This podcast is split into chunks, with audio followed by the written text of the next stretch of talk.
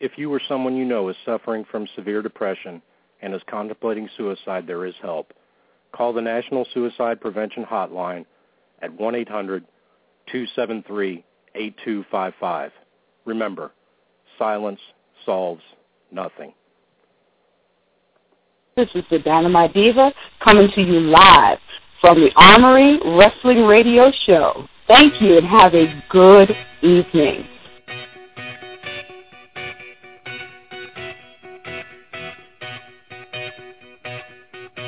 Welcome to Live from the Armory Wrestling Show, the premier podcast of indie wrestling. Maybe I ought to just change the name of the show to the Caleb Konley Show. Our studio line is area code 213-816-1605 with your host, Bunkhouse Bob. I don't sign autographs. I'm not, and I, and I very, very rarely take pictures with people. But if people insist and they're oh. nice, then then I'll do that. So. And the lovely Laura. I'm a true and total lady. I would never headbutt anybody.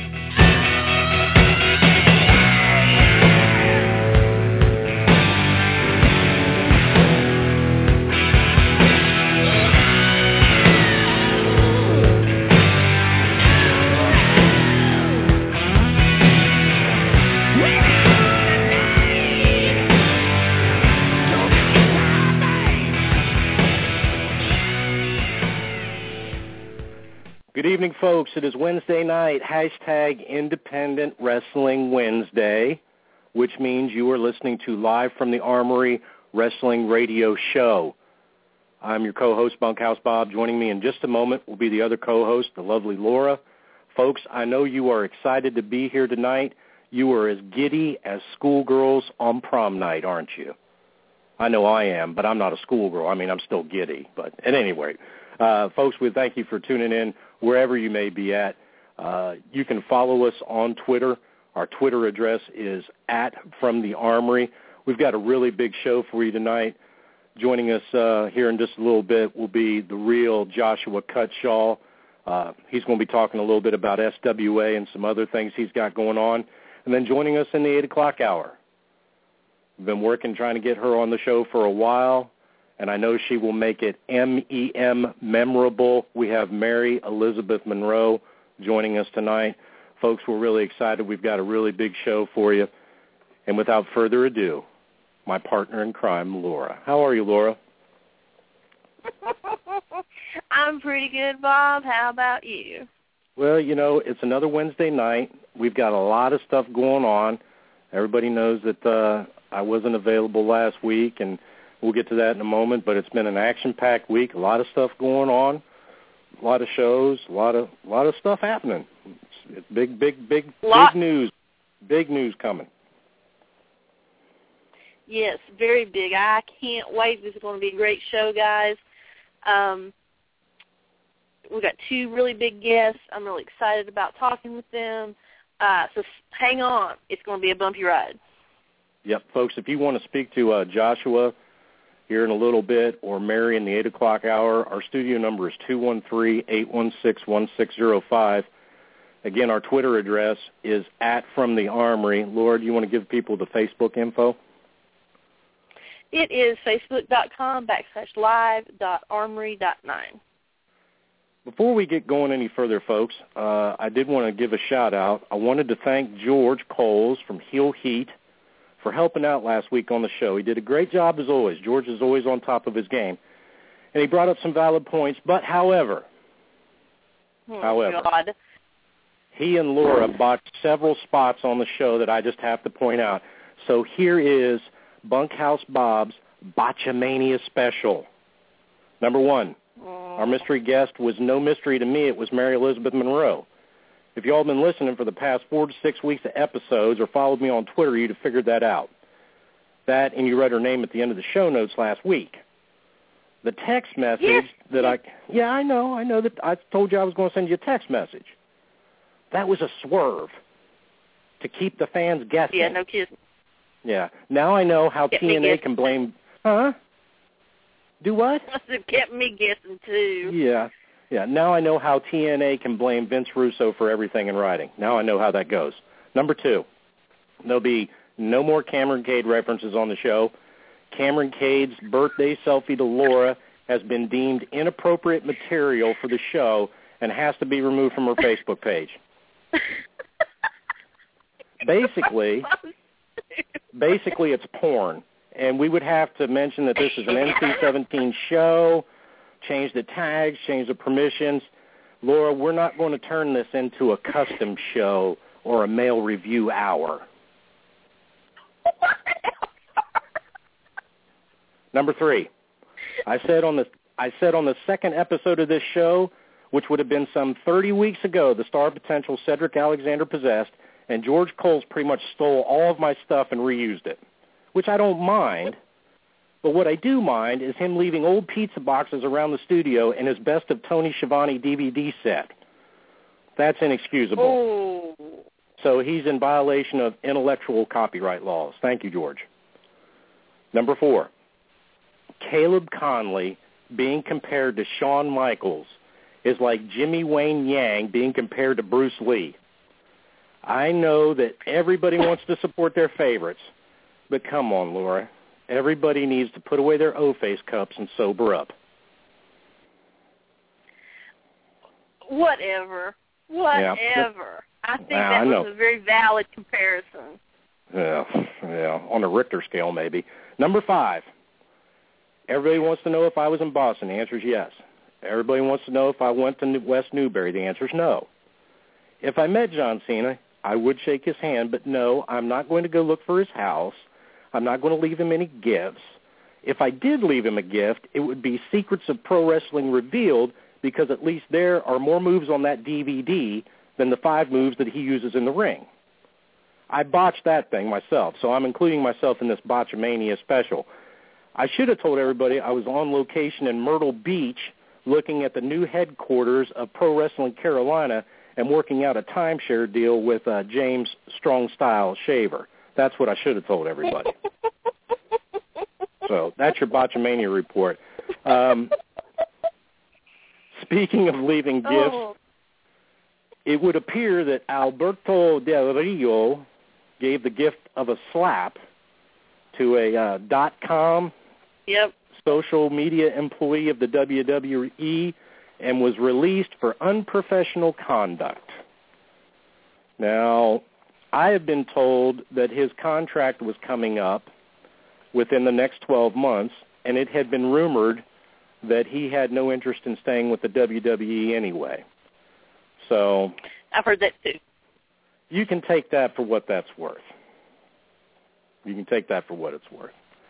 And speaking of the WWE, I know that you saw it because you pointed it out. You reposted it on Twitter, and it was just eerie to me. You know, it's kind of like Bill Gates shaking Steve Jobs' hand. Do you know what I'm saying? That kind of thing. Well, All these years later, you know what I'm talking about. oh yeah, I know exactly what you're talking about. It was almost like shake. It, was almost like he was shaking hands with the devil. Did you get that feeling too?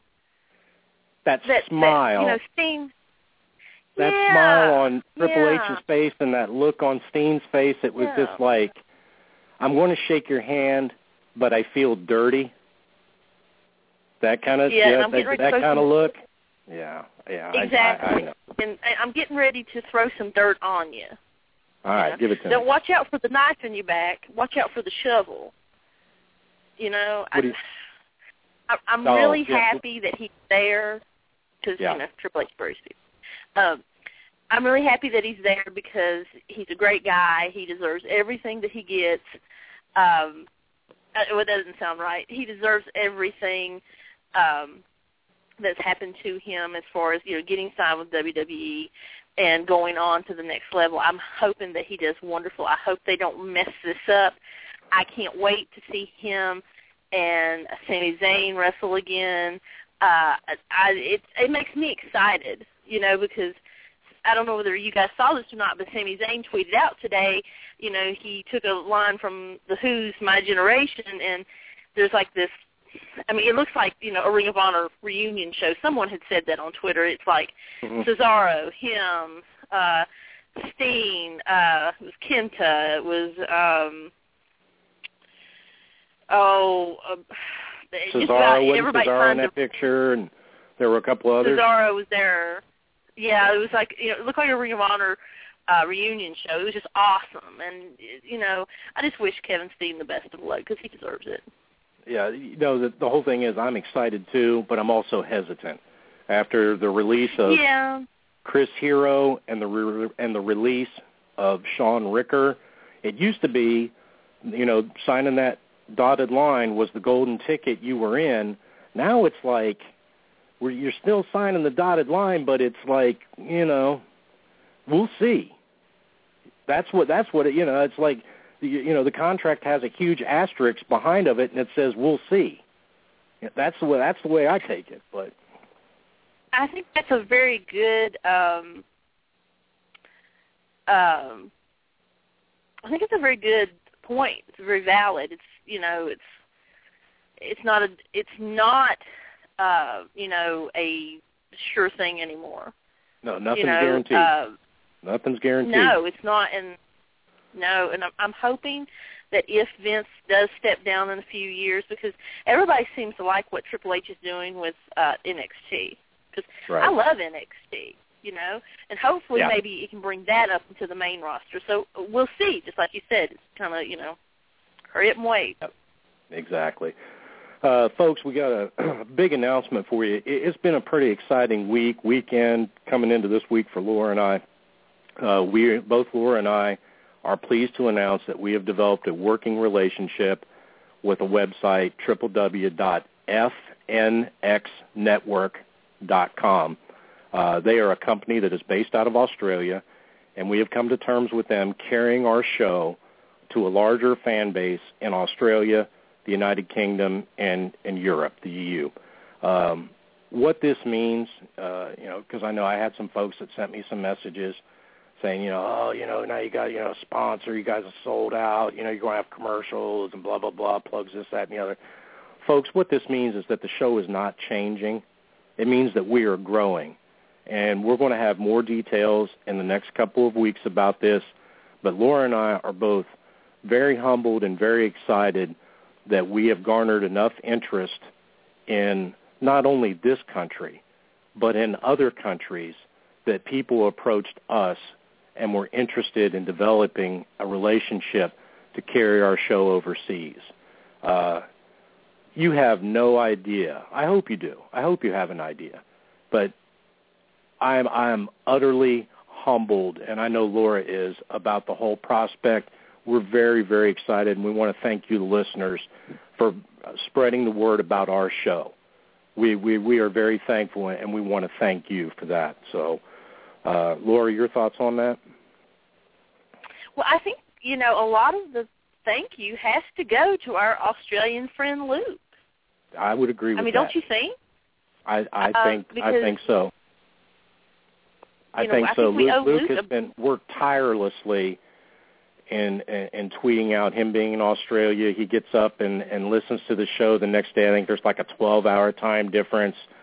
And Luke has made it his personal mantra, his own mantle, to carry our torch to fans in Mhm. Australia. And by simple word of mouth, it has garnered some type of I don't know how to put it, some type of momentum, some type of cult following, some type of interest to Yep. the point we were approached.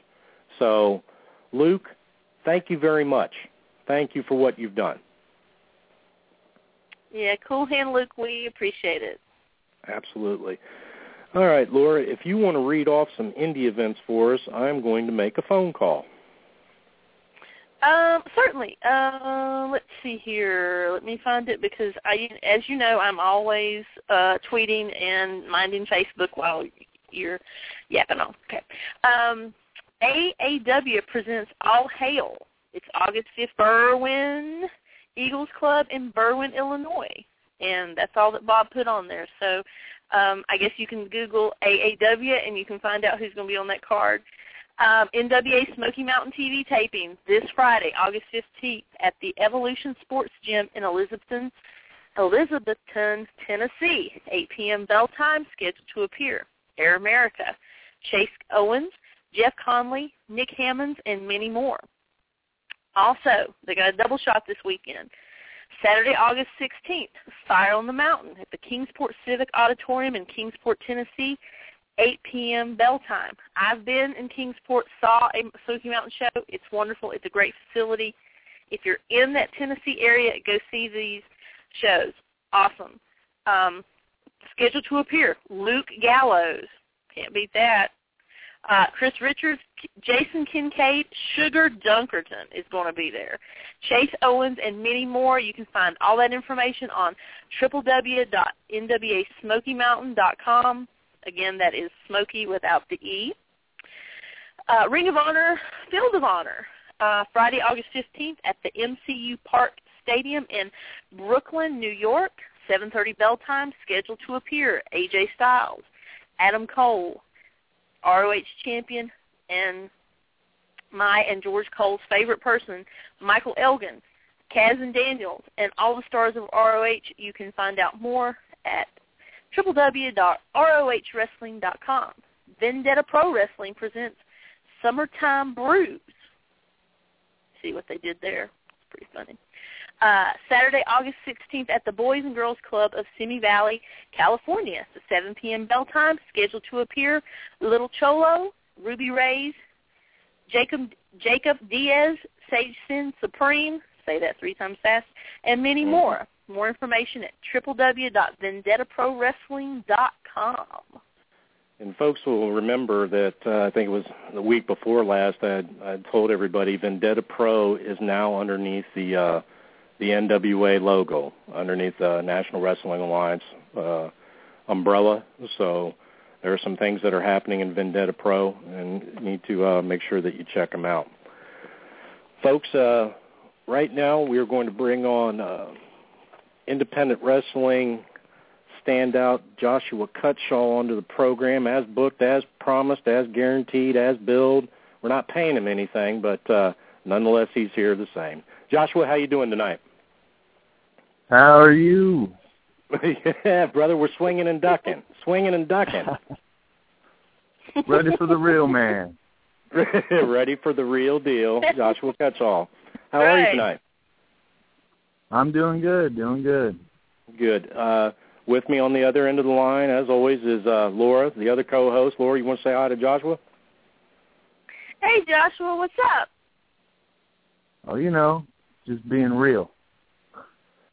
Being real. Yeah, I'm going to ask you about that here in a little bit.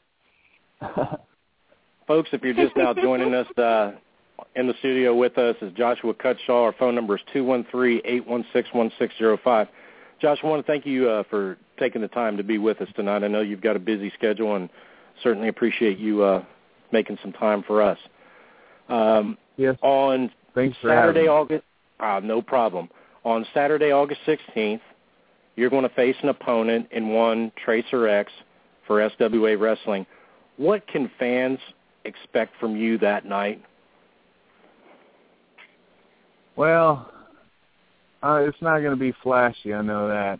Uh, there, there's been a little, little heat between me and Tracer as of late, but uh, expect you know a pretty raw, dirty beatdown of that little fella. So it's kind of come, it's kind of boiled over and came down to that point, has it? Yeah, Okay. yeah. He No, has a little ego on him sometimes. Okay. All right. Fair enough. That's fair enough. Um, I watched some tape on you uh, from January in a match versus Tracer X, and I love your interaction, not so much with the fans, but in certain points during the match with the referee. Is that a lost art in wrestling? Wrestlers interacting with the referees. We've talked about this before. It kind of seems like the referee anymore just kind of you know, he's standing there and, you know, at least for some, I'm not going to say all, you know, and then he's there to make the three count. Do you do you feel that old school interaction is still important? I, I do. You know, I feel you know lately, like you said, you know, they're just there for the three count. They either either that or staying there in the way. Sometimes even with their hands in their pockets. I've seen that. Lo and behold, uh, you know, it's, it's good to get everybody in the match involved. You know, make sure the referees are working working for their money too. Right, right. What what in your mind uh, has been some of your greatest accomplishments in wrestling so far? Um, you know, I w- I wouldn't say more or less the matches I've been any of the matches, but uh just being part of that NWA Fan Fest training camp when with Dr. Tom Pritchard was one of the the greatest things I've done in the time I've been in the, in the business. What what made that what made that camp or that that that oh, what's the word I'm looking for? Help me out here, Josh. With that, well, it is a camp, but it's you know it's, it's something more than that. That that one-on-one training or that one-on-one knowledge being Yeah. shared. What made that so special? Uh, is you know just the knowledge coming from people you know that I've looked up to in the business, and uh, it was a really good learning experience. Um, like I learned more in the four days of that camp then you know in the first few years of my wrestling career. Uh, you know him, uh, Dr. Tom, uh, Tully Blanchard, Les Thatcher. They're all there and uh, willing to give you the information you need to help you succeed, to teach you new new ways, you know, that you might not know or might not even um, have considered uh, in your career. Like every everything was just top to bottom a really good experience. E- even uh, going around meeting some of the legends that weren't even involved with the training was was good, and they'd sit down and talk with you for hours on end. Okay. Um, we got a phone call. You mind taking a phone call from a fan? Uh, I don't mind. All right, let's take a look here. Hold on. Eight six four. You're on with live from the Armory. We've got uh, Joshua Cutshall in studio. Do you have a question for Josh? Yes, I do. Um, Josh, since you broke off from Tracer, do you see it as not only just breaking away from him, but do you see an opportunity to go after maybe some single titles, you know, like the Carolina title and such, or the Southern Heavyweight? Uh, yeah. I mean, I I feel that uh, either one of those titles will look good around my waist. Maybe even uh, the the the SWA heavyweight title even looks looks pretty from where I'm standing. I, I got nobody to hold me back now with Tracer, really. Wow. Eight six. Go ahead. Eight six four. Eight six four. I'm sorry. Oh, you're you're fine. And I mean, I'm just glad to see, you know, not only did you see breaking off from him, it just gives you an opportunity to show what he can do as a singles competitor. I mean, he's worked singles before, but it's kind of good to see him because a lot of people don't know it, but when Josh was in the ring, it's raw emotion. You know what I'm saying? And Right. just get on the YouTube site and look at SWA and check out multiple things that Joshua's done. And he's just he's a bearded fury to me. You know, that's what I see him as. And I mean, it's just what he is. He's bearded. He's bearded fury. Hashtag Bearded bearded, fury. fury. That's all I got to say. Yeah, don't, all right, don't forget him. to hashtag it. Don't- everything must be hashtagged. A- Absolutely, me, it it has to be be these days. we certainly appreciate the phone call tonight. All right, Thank brother. you. Take it easy. Bye. Thank you. All right, Josh. Uh, what is it about wrestling that can have fans so infuriated at one moment that they say, and I know I've, I've said this before myself, I'll never watch it again. I swear I'm I'm I'm I'm begging off from it. I'm done. Only to tune in week after week after week. Uh, yeah, I've done the same thing before. Uh, back in my early years, uh, I think it's more along the lines of you, you think you're going to get to see what you want to see, hmm and then it, it's just stripped away from you at any point.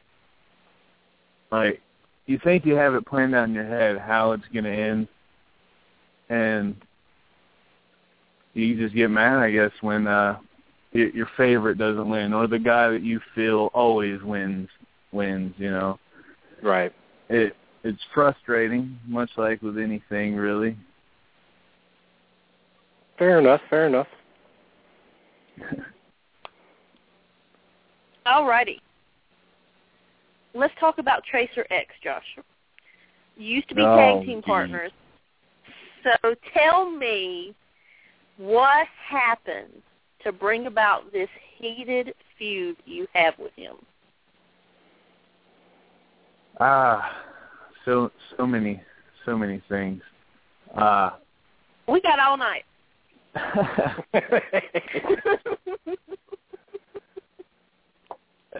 Well, for starters, you know, I'm going to use a word that I usually use a lot. Everybody knows it is the real tracer isn't what the fans get. You know, the fans see the, this little abtastic flying boy. You know, everybody wants to touch him. The kids love him. Woo! Uh, that's not the real Tracer. Not not the guy I know. You know, he uh, he he's he's not a fan of people in general. He doesn't like people. He he don't even like the the slap hands with kids and sign autographs. He he hates them.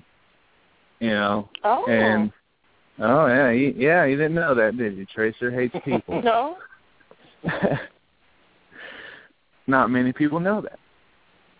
But I do and, and see yeah, see seeing seeing how fake he can come across with people and Mm. how how he can easily turn on that little fake smile. I don't know. It just, it just continued to the boil in me and boil and boil, and then on top of that, losing our tag team titles.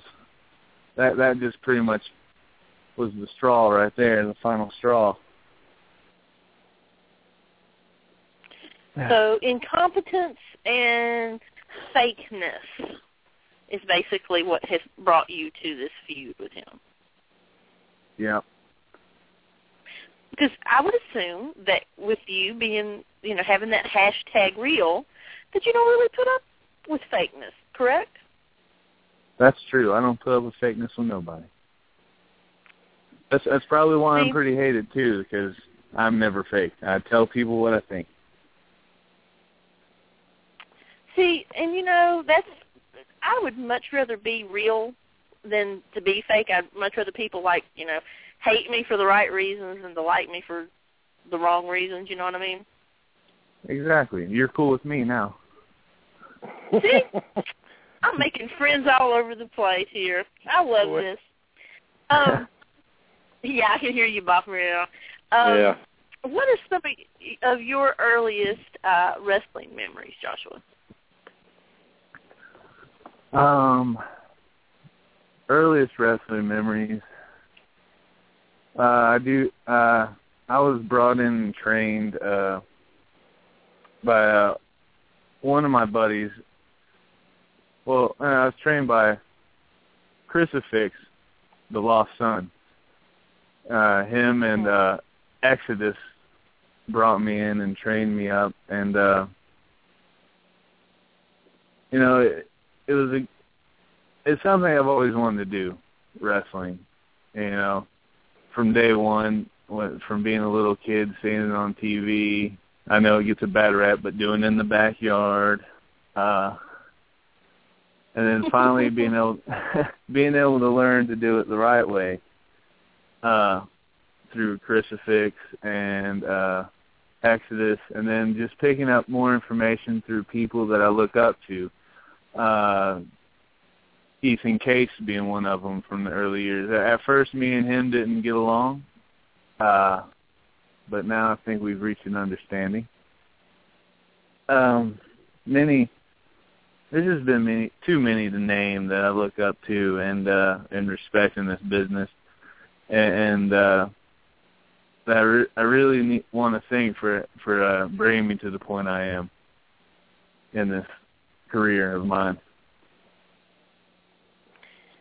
Well, I, I have a question about Ethan Case here in a little bit, but um, were you a WCW fan? Were you a WWE fan? Uh, are you a fan of ROH? You know, things like that. Oh, yeah. Um, I was a, I was really a fan of all of it. I, I do know that, and and the, I appreciate the stuff WCW did now as than I did then. I know then I was really into the Attitude Era and all the stuff with uh, WWF. What that's when it was. You know, Right.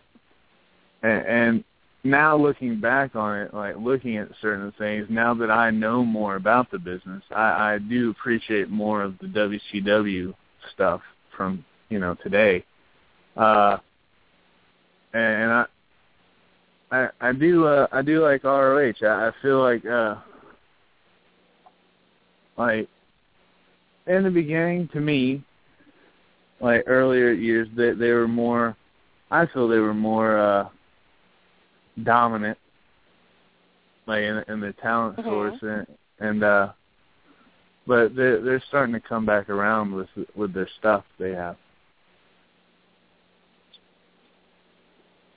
Yeah, I, I totally agree. Um, they had some wicked, awesome uh, talent there for a while. I mean, I think that's I think WWE is you know the house ROH built for a little while. You know what I mean? Um, Exactly. Because it, Punk, Brian, you know, all that. Um, we we touched a little bit about it a minute ago. The the hashtag real, and of course, I think the answer is that's just who you are. Where did that come from? When did you start using that? Um. Well, I'm going to bring up a little bit of past that I don't like to mention. I used to wrestle Oh, under the under the alias of Mr. Amazing Ross Vegas. It, it wasn't something I was proud of. What, what was that? I'm What was that name again, Josh? Mr. Amazing Ross Vegas. No, that's a name. Yeah. That's Vinny's cousin, right? Yeah, that, that's a name. yeah, uh second cousin twice removed. hmm Um,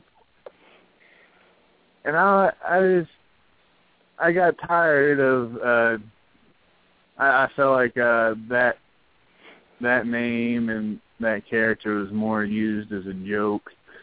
Um, you know, didn't take me ser. People didn't take me seriously. Promoters didn't take me seriously. Uh, and then I just started thinking, you know, about being real. You know, just being me what you know what makes me me and uh it's funny because when I started thinking about being real and being me, it, it what made me laugh is you know all these uh wrestlers like they have Twitter accounts.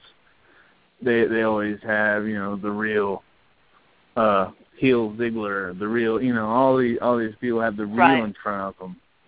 You know, I was saying you know why not just crack on that with a little Twitter hashtag on, in front of my my reel, and Mhm. just you know escalated from there. I like that because you know it, seems like so many wrestlers are not trying. I don't want to say are not trying to be real, but they're trying to have you know um maybe a different persona in the ring than what they they are, and you know that's fine and dandy if that's what you you know want to do. But I think that's an interesting take on it and the way you go about it. Yeah, um, like I said, everybody's got different characters they want to portray, and I just I wanted to bring me into wrestling. You know, people know me, not uh some fake fake name, not some Ross Vegas. Because at the end of the day, I mean, who are they going to talk about? This this fake name, or do they want you know? Oh, you know Joshua Cutshall. I know him. You know, Uh, whether it be out of wrestling or in wrestling, they they hear that name, they're going, oh wait, I know that guy. Awesome. I, I, I truly like that. And something else I saw on your Facebook that I liked. You were holding up a fanny pack. Oh and yeah. are are you and Ethan Case trying to start the fanny pack mafia? We have to bring it back. It's a very serious issue. and if anybody in this world could do it, it's the two of you. There's not enough fanny packs in this world. Not anymore. Yeah, because you had one that looked like it came from like mid 1990s. Exactly. I mean, that's what you it have looked to like to me. you have to find the old ones. That that's the only. They don't make them anymore. Not that I've seen. they don't. I don't think. So you're bringing the fanny pack back. Well, it, it's a very useful tool. You should try it.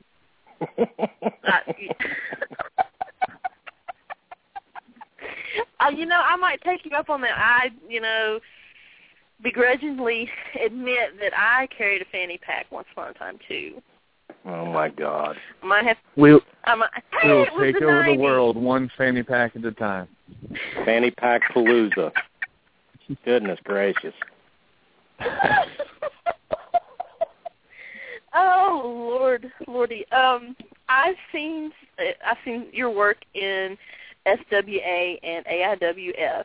Um, what other promotions have you worked at, and um, which ones would you like to have an opportunity in that you haven't?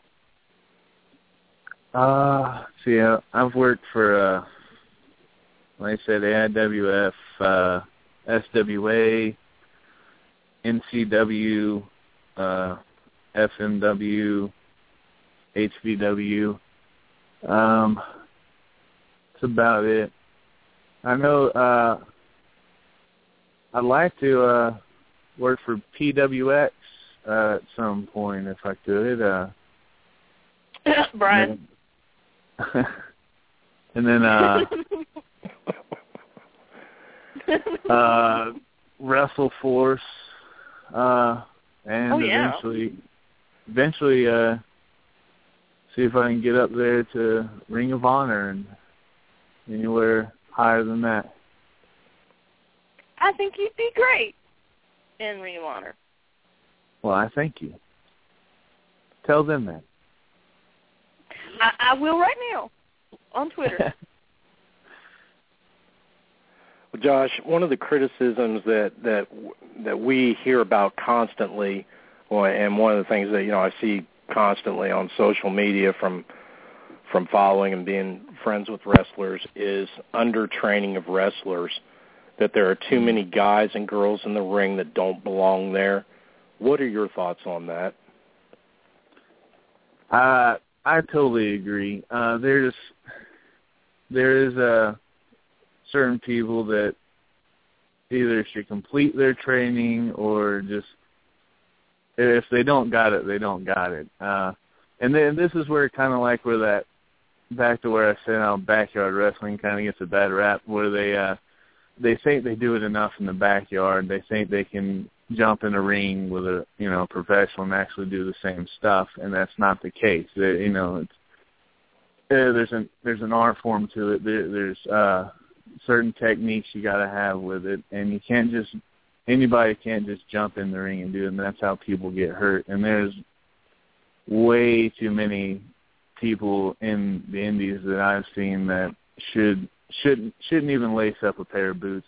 To be honest, I mean, there's way No, too many of them. Yeah, I understand. We we that's one of the things that we hear constantly is, you know, way too much, uh, way, way too many people uh, being undertrained, or you know, three months, you know, and they they're thrown into Yeah. matches, and you know, like you said, and they get in just because they're they're friends with the promoter or family. Basically, usually how that works. Yeah. How, if at all, do you balance personal life and your wrestling life? That's really tough.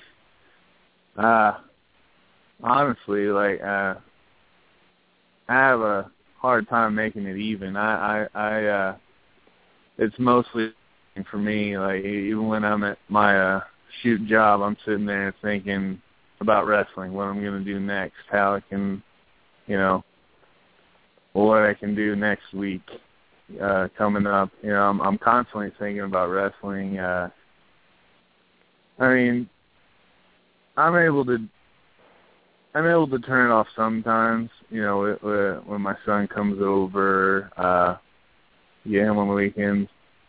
You know, take him out and do stuff with him. Right. But uh, for the most part, I, I'm I'm always thinking about wrestling one way or another, whether it be small or, or, or the big picture. It's it's always on my mind. Okay.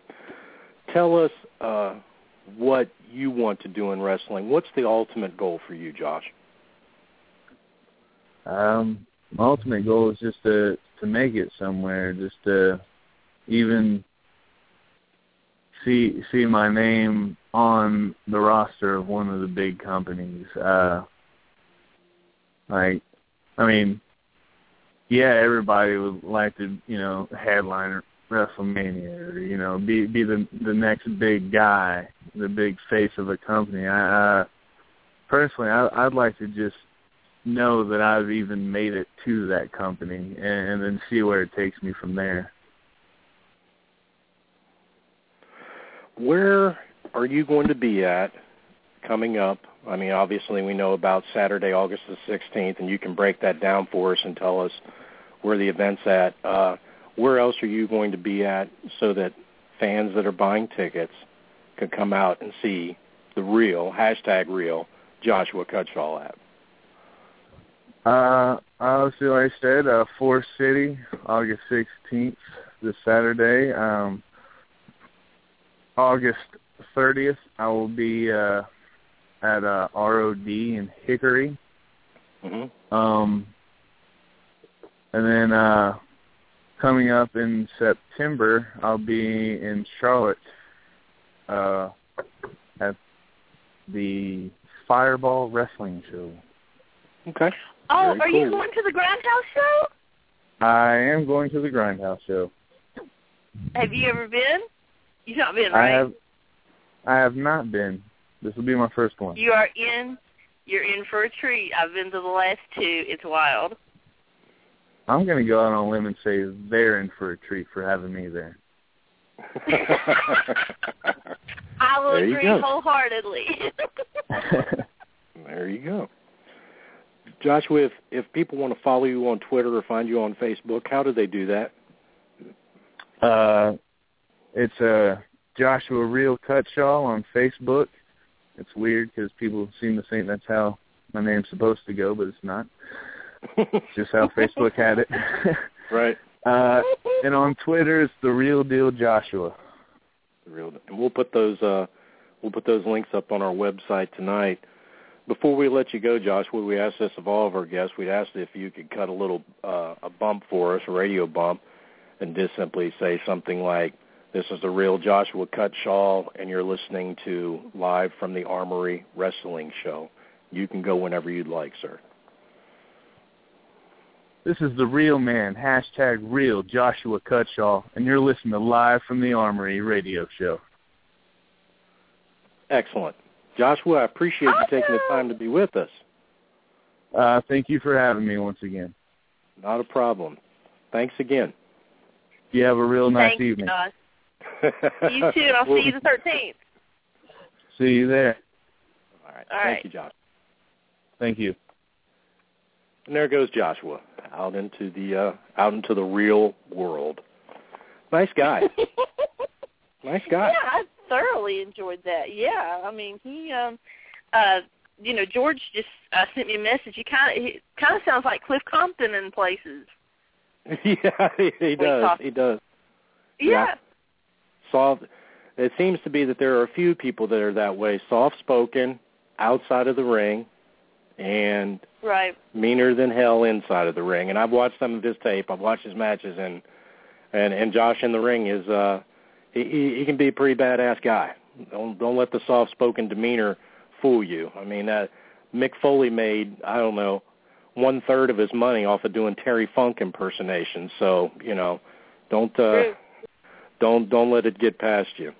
Uh, coming up here in about 15 minutes or so, Mary Elizabeth Monroe will be with us. Um, there's a couple things that we wanted to talk about before that. Laura, I know that you had uh, saw this on on uh, social media, and I saw it uh, saw it as well about Freight Train and the Kickstarter goal. Yes, he surpassed his goal, which we're so happy that Freight Train did. Um, he'll be leaving for England at the last of September. He told me, I think it's like September 27th, something. He told me at Five Dollar Wrestling. I think that's what it was. But so happy for Freight Train that he gets to go and um, show everybody over in England what kind of great guy he is. And I just can't say how proud I am that he's going to get to go. And of course, Jake Manning's going to go with him to um, filmed the documentary, which I'm hoping that what I told Seth at Five Dollar Wrestling makes it to the documentary. Um, so I'm really excited about that, and I'm just excited that you know this is an awesome opportunity for Freight Train uh, to go over and uh, visit another country. I think it's probably something he might not be able to do otherwise um, uh, this time. Uh, which brings us to another Kickstarter. Well, hold on. that, I want um, I want to get I want to give you something real quick because I I had pulled this photo. Oh, Uh, no, I'm serious. This is about Freight Train. okay. Uh, okay. It is for Preston City Wrestling. You can find information Yeah. on this. It's www.prestonCityWrestling.com. Uh, this is September the 26th, I believe, is where he is going to be overseas wrestling, and it shows Freight Train versus Madman Manson. He's on the card with the likes of uh, Paul London. Uh, Oh, let's see here. Brian Kendrick, uh, several other people. I'm I'm trying to to talk and look at this at this flyer at the same time, which we all know does not work out good for me. Uh, Preston City Wrestling, though, check out that website www.prestoncitywrestling.com. It'll give you information on that show, and I am 99% sure that's the uh, overseas show that they are being uh, working to get to. I think I think you're right too. I think I've seen that before. Um, um, and I think they're one of the premier re- wrestling uh, promotions over in England. I've heard If their names if- a lot. You know. If I'm not mistaken, I believe that I heard someone say, and, I, and George will have to back me up on this. We can get him on, find this out. I think that Preston City Wrestling is actually the oldest wrestling promotion, active wrestling promotion right now in the world. WWE is behind them. If I'm not mistaken, I'm Oh, wow. almost positive. I'd, I wish to, I, I have George Coles look into that. Uh, I'm sure George will because he is actually listening right now. I know that he is. All right, carry on with this with this other news. Um, my BFF, Caleb Konley, as you know, if you listen to the show, you know he's my BFF because he said so. Um, he and Zane Riley have a web show called Put Over the World. Funny stuff. Well, they're going to put over the movie. Ugh. Can you imagine a Zane and Caleb movie? I No, mean, cannot this is like monumental. yeah. So Yeah. they've started a Kickstarter program, and I think their goal was like five hundred dollars. Well, they've already surpassed their goal. I think they did it in like four days. It's like six in the high sixes right now. You know, they need booze for Zane. They need protein shakes for Caleb because he's got to look pretty. You know, gotta look pretty. Um, and some other things. And if you go to Kickstarter.com, and I think if you look at either uh, Zane or Caleb's Twitter, probably both of them, and on their Facebook pages, it'll have links to their Kickstarter program.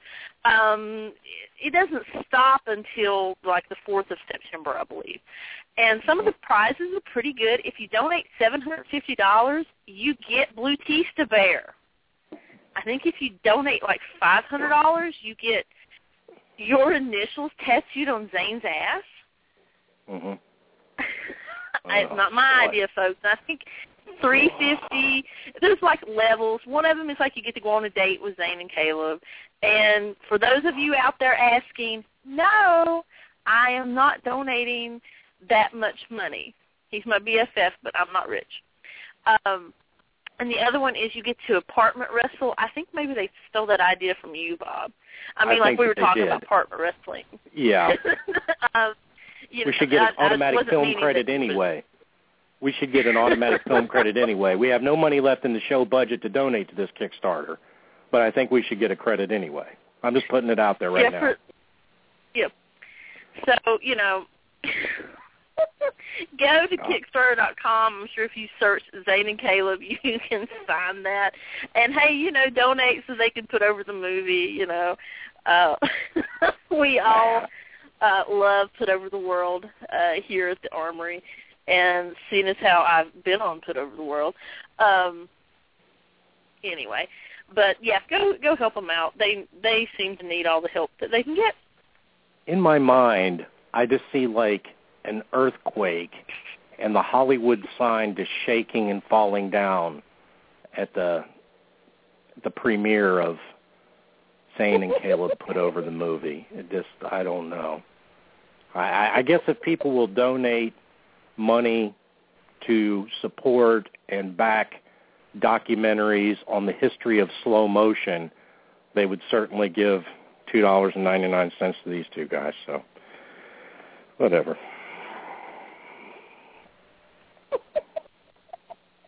Unbelievable. There's a Kickstarter. Um, I need to start a Kickstarter for myself. We need to start a damn Kickstarter. sure. We should. Yeah, I know everybody else does it. Because we just have to find something that we want to fund other than the show. I mean, we Big can find. Donnie has a T-shirt. Maybe that's what we ought to do. Maybe we ought to. Do, maybe we ought to do a Kickstarter to fund T-shirts being made. I say we do it. I wonder if we could I get mean, somebody somebody with some stroke, maybe a famous show guest, former show guest, hmm, to put us over. that I happen to talk to every once in a while. Hmm. Interesting. Mr. yeah. I think Hmm. I'll have to send him a message. Sounds good. Hmm. What do you know about uh, AIWF? I know that AIWF is a good promotion, and they are having a show on this Saturday night in Mount Airy, North Carolina, at the National Guard Armory, and it is called Deal with the Steel. It's an annual tradition that they have, and I've, all matches are in a steel cage. Can't Hmm. really beat that, can you, folks? Yeah, I mean that's not bad. No, I Um, like that idea. Let's see here. I don't know how much tickets are, unfortunately, because I didn't get that out of the email that the, the nice gentleman uh, sent to me. But Mhm. um, you can find out this information at facebook.com backslash AIWF Mid-Atlantic. Here are the matches. Uh, the AIWF Mid-Atlantic Heavyweight Champion TR Superstar. He's really good. I saw him when I saw um, when I went to a show uh, back in I think it was March or April. It's probably March. Um, versus Kevin Phoenix. He's pretty solid too. They're going to have their own version of the War Games. Hashtag the Trust, who are Phil Stamper, Stephen Hayes, Ty Tyson, and Mid-Atlantic TV champion Steve Niles versus Jacob Ryan, Kevin Stryker, Rob McBride, and Scrapyard Dog. Saw Scrapyard Dog at Firestar Pro Wrestling in June. He can go. Hmm. Um, Money in the Piggy Bank. Justin Flash. Folks, I'm going to go ahead and say this right now. Keep your eye on him. I Really? think he's going places. Mhm, I really do.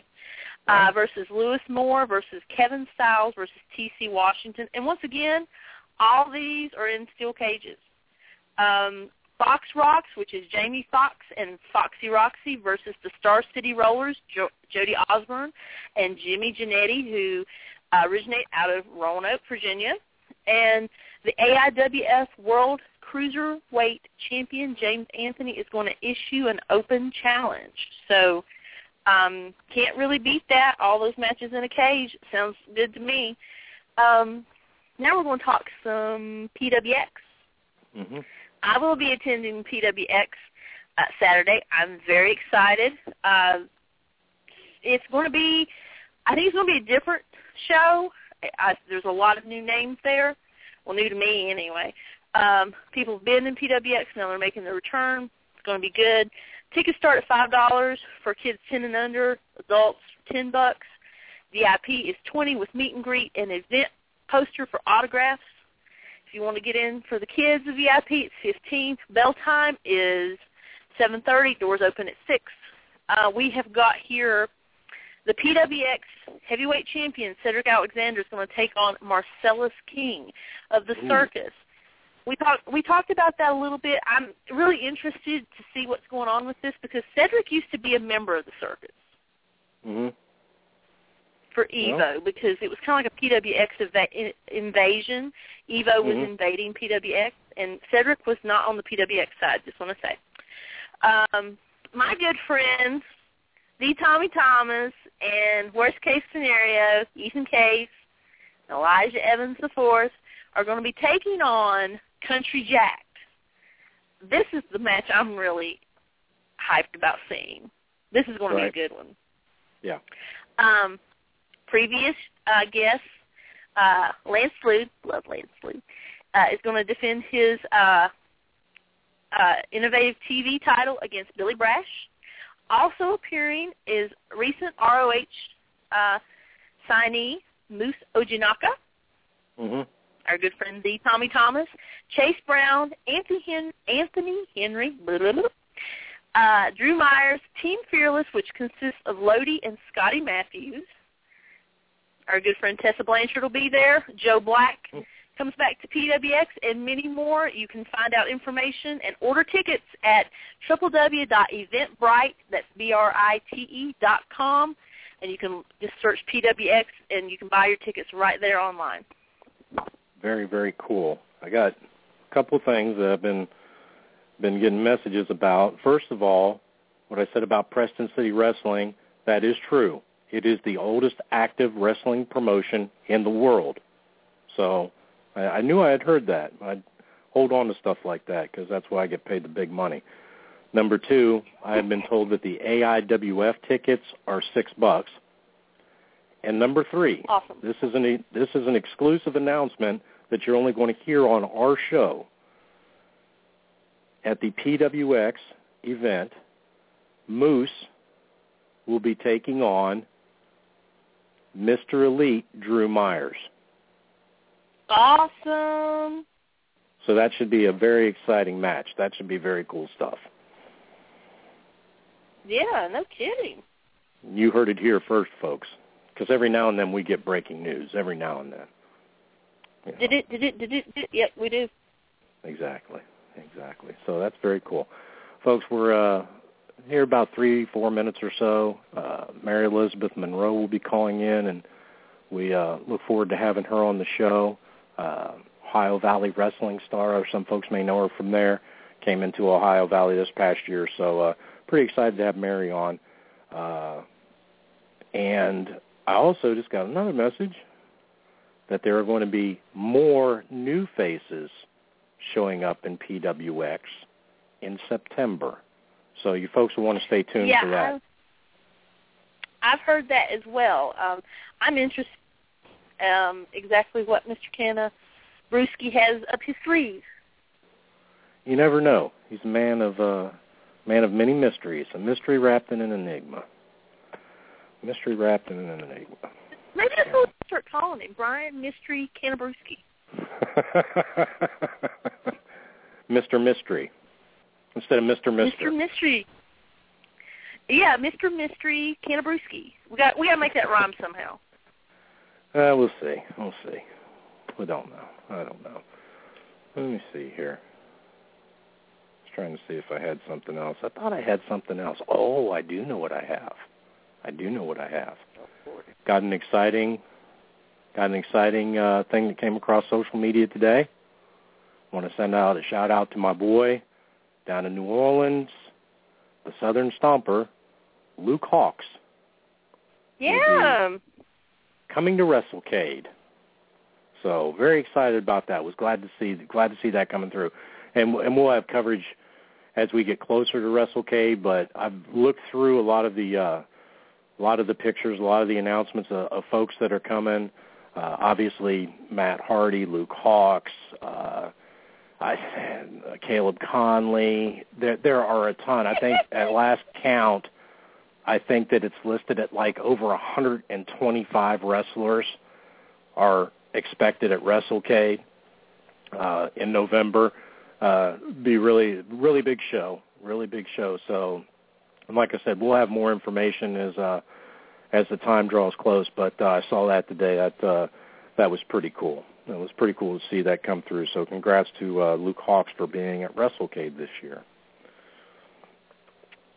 Yeah, I'm I'm looking forward to seeing him wrestle live. I've never seen him wrestle live.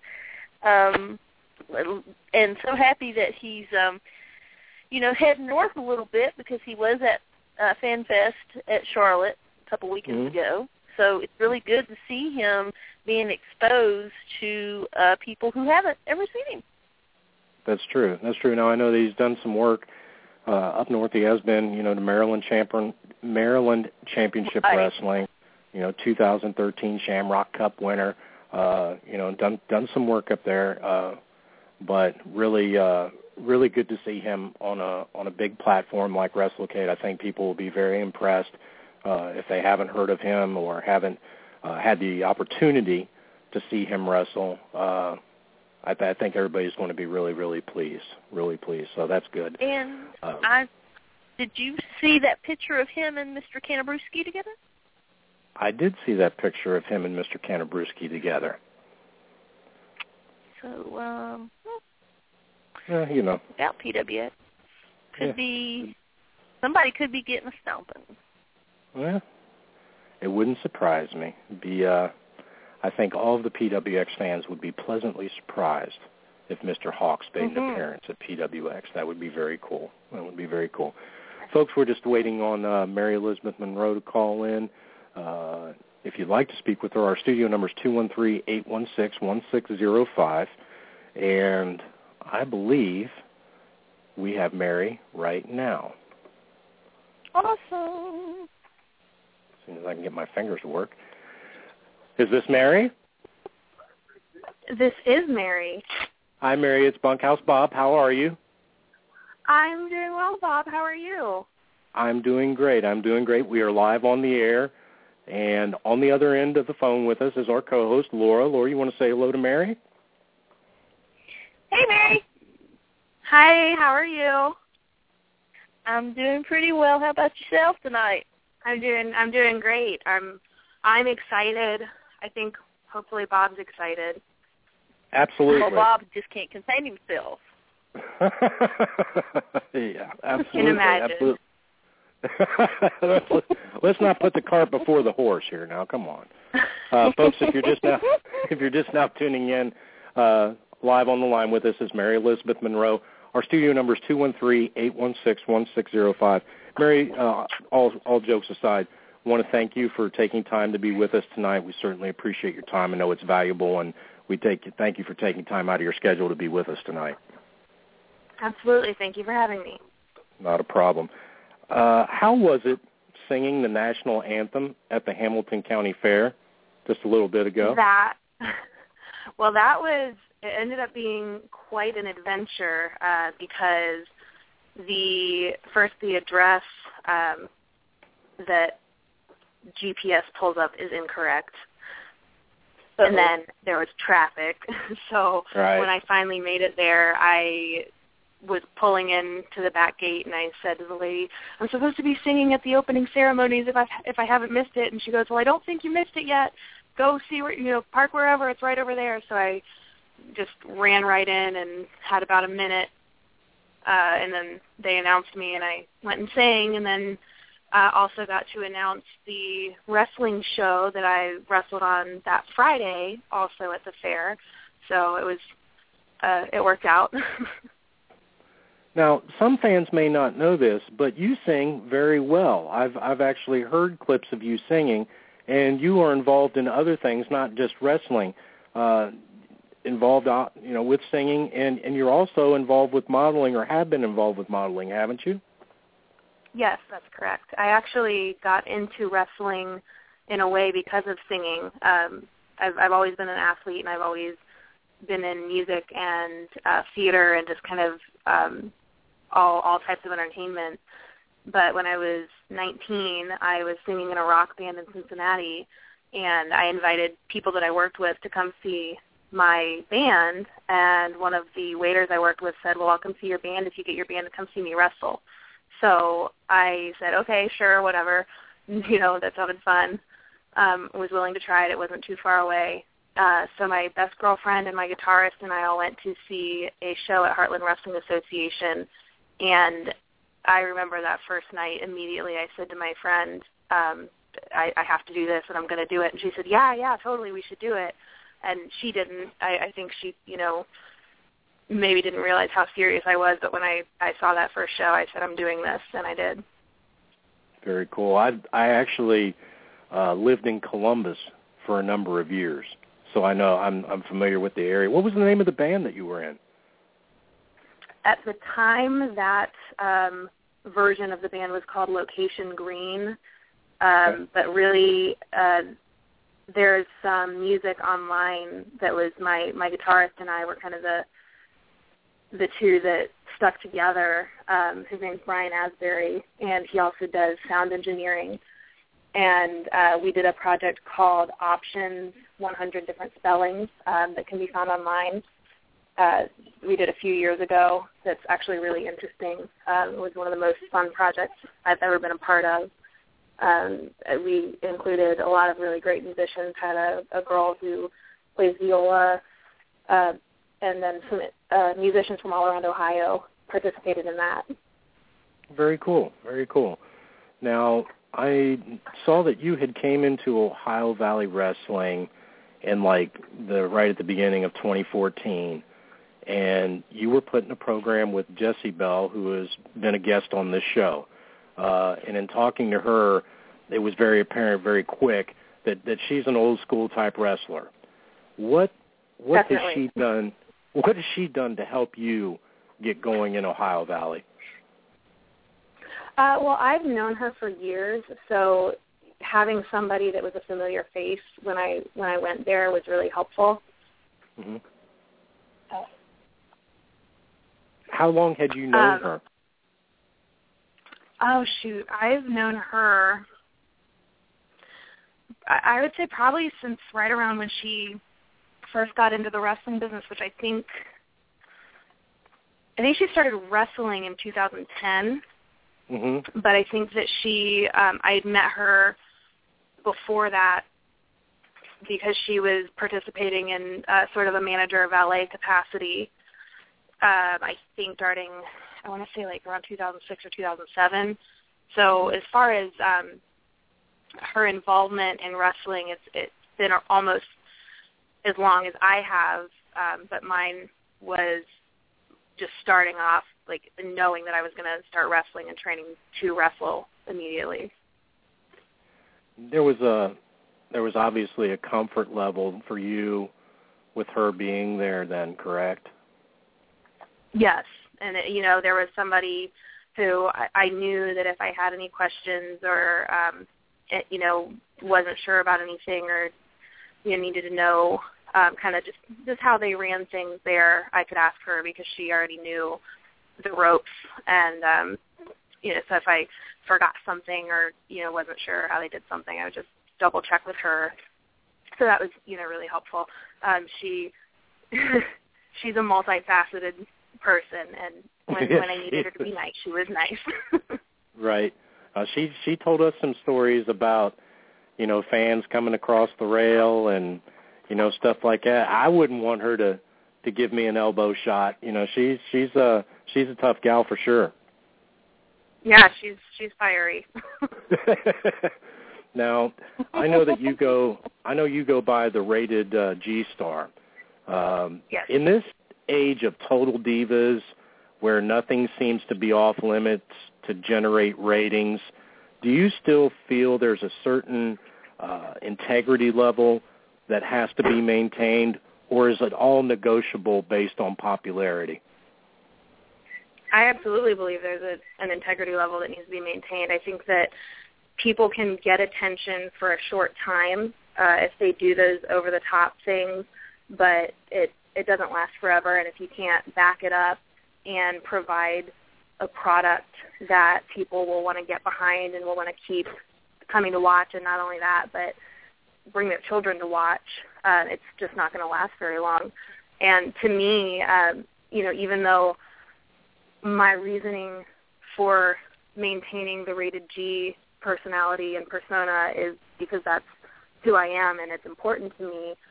It also makes sense from a business standpoint because if you can sell a ticket to a child and get their parents to agree to take them to a show, they're not going to send a six-year-old by themselves. You automatically have sold usually two or three tickets or more.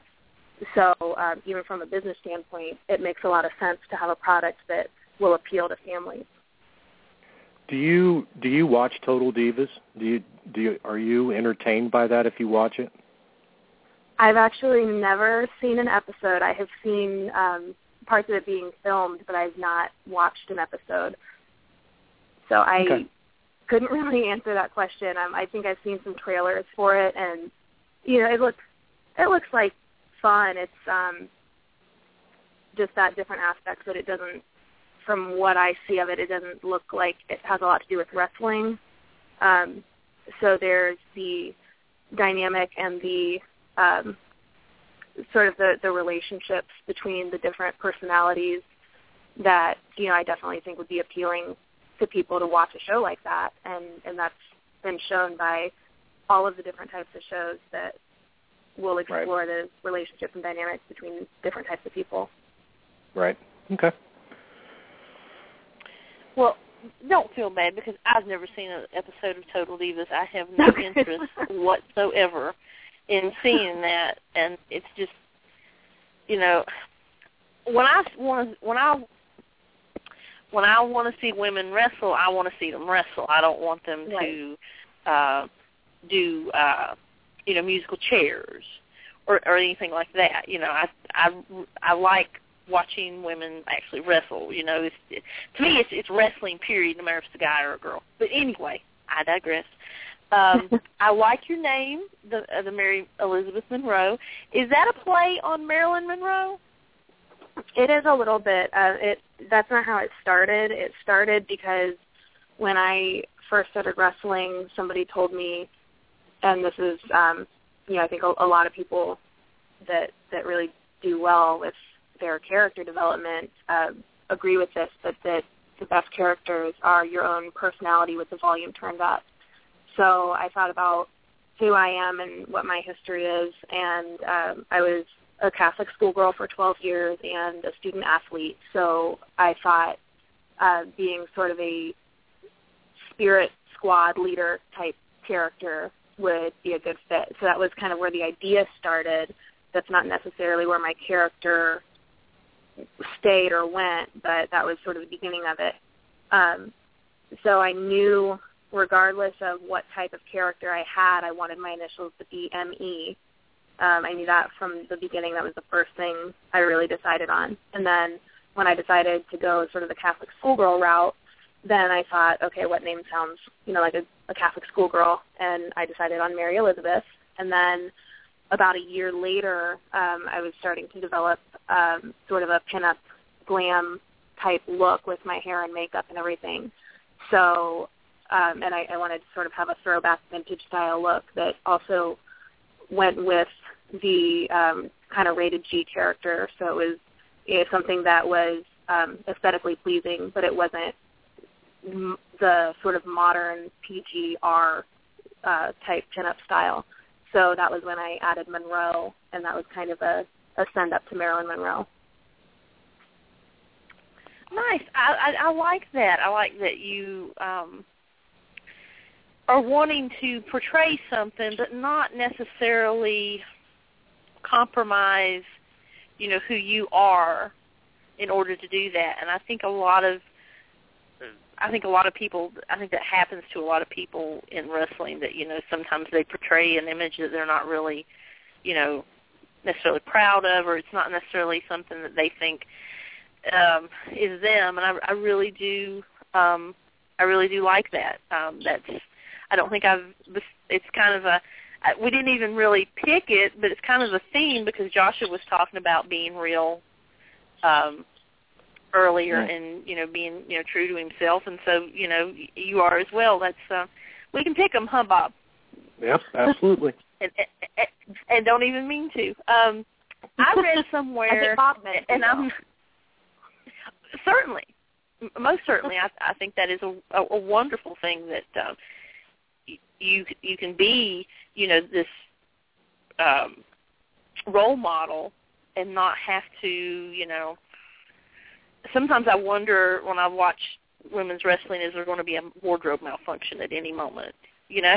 Right. so that worries yeah, that worries me you know well i mean if i had a young child it would worry me a little bit but um i did see i read somewhere that one of your trainers was jimmy wang yang. Is that true Yes, that is true. Um, I started at Heartland Wrestling Association. Um, so I, my main trainer was Cody Hawk there, and then there were a lot of people that came through um, that were either part of the HWA staff or had had trained there and worked there. And you know, when when they were around, I was able to get input from them and, and kind of work with different people.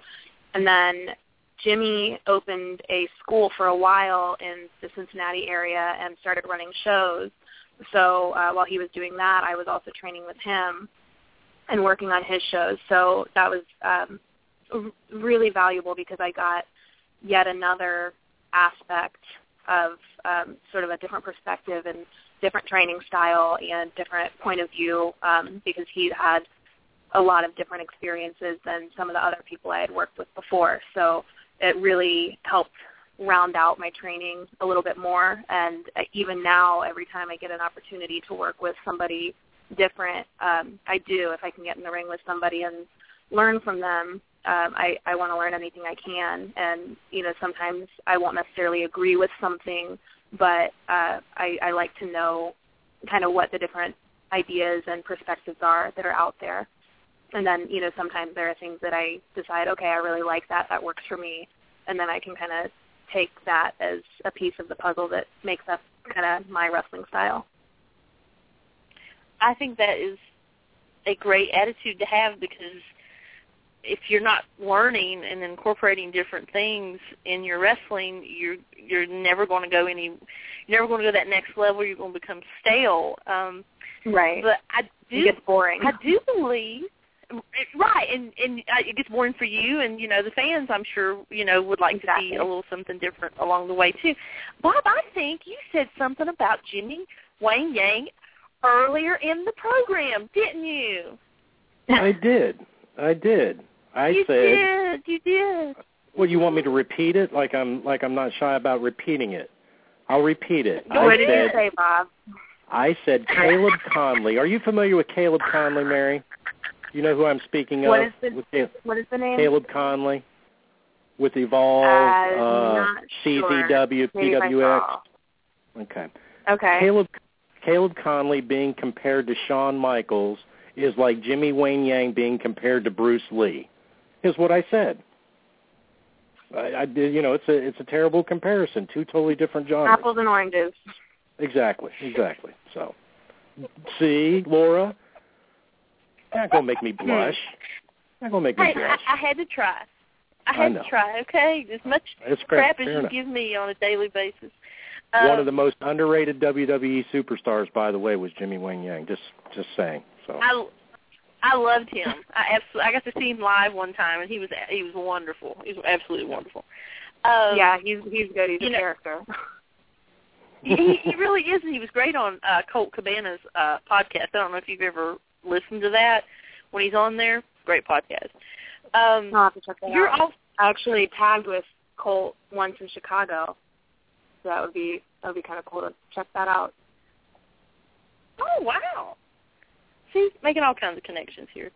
Um, we talked a little bit about y- you being known as the rated G superstar, and and let's talk a little bit about how important it is for you to be a uh, role model, especially to young girls.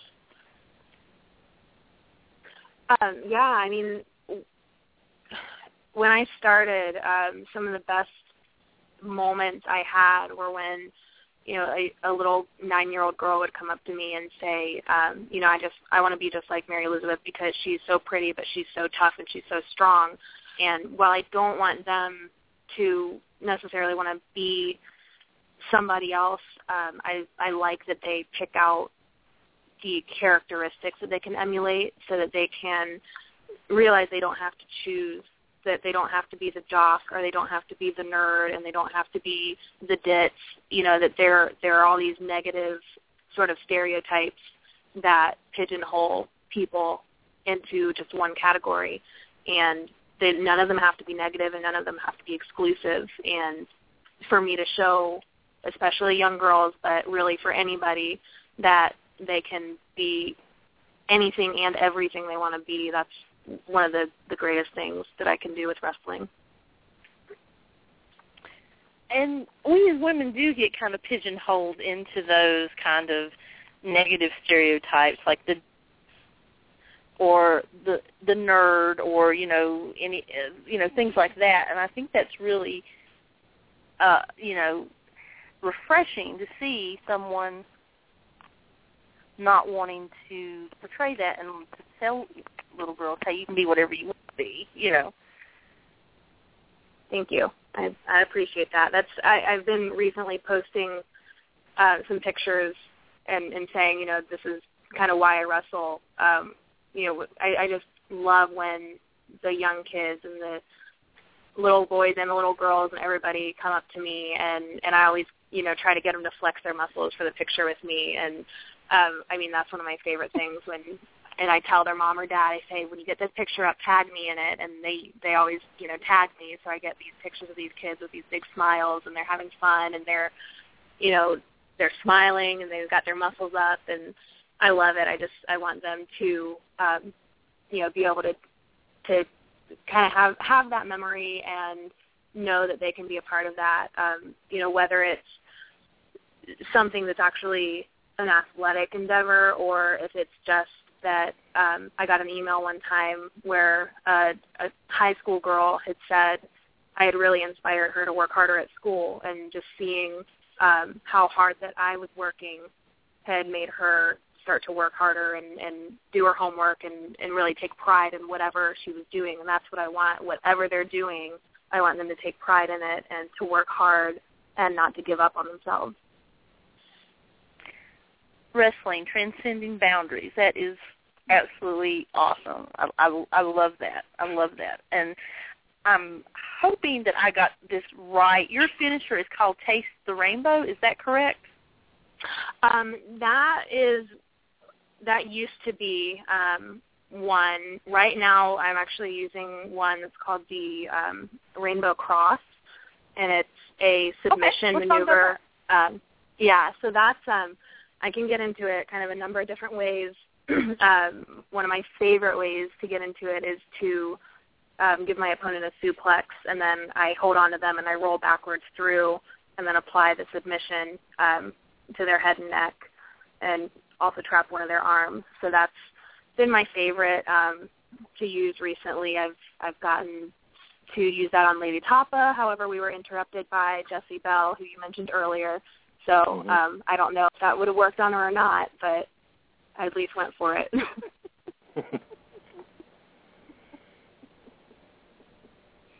Always interrupted by someone. Um, let's um, yeah, so she wasn't always helpful down there, but she has her limits. I can imagine. um, we've asked this question of other guests, and I'd like to ask it of you because um, you, your husband is a wrestler as well. And how hard is it to be involved with someone that is in the wrestling business as well? How hard is it to, um, you know, I guess maintain that relationship and you know just take time for you know each other? Um i'm actually no longer married but i can oh. still answer that question and that's that's okay. It's totally fine um because i didn't you know really announce that so um but in the in i don't really feel that the marriage ended because of wrestling at all. Um i think that it's definitely possible to maintain a relationship in wrestling, whether it's um, just finding a balance and managing time. Sometimes that means actually getting to travel together to shows and doing shows together. And if not, um, then just being able to find and balance and manage your time when you're not um, traveling.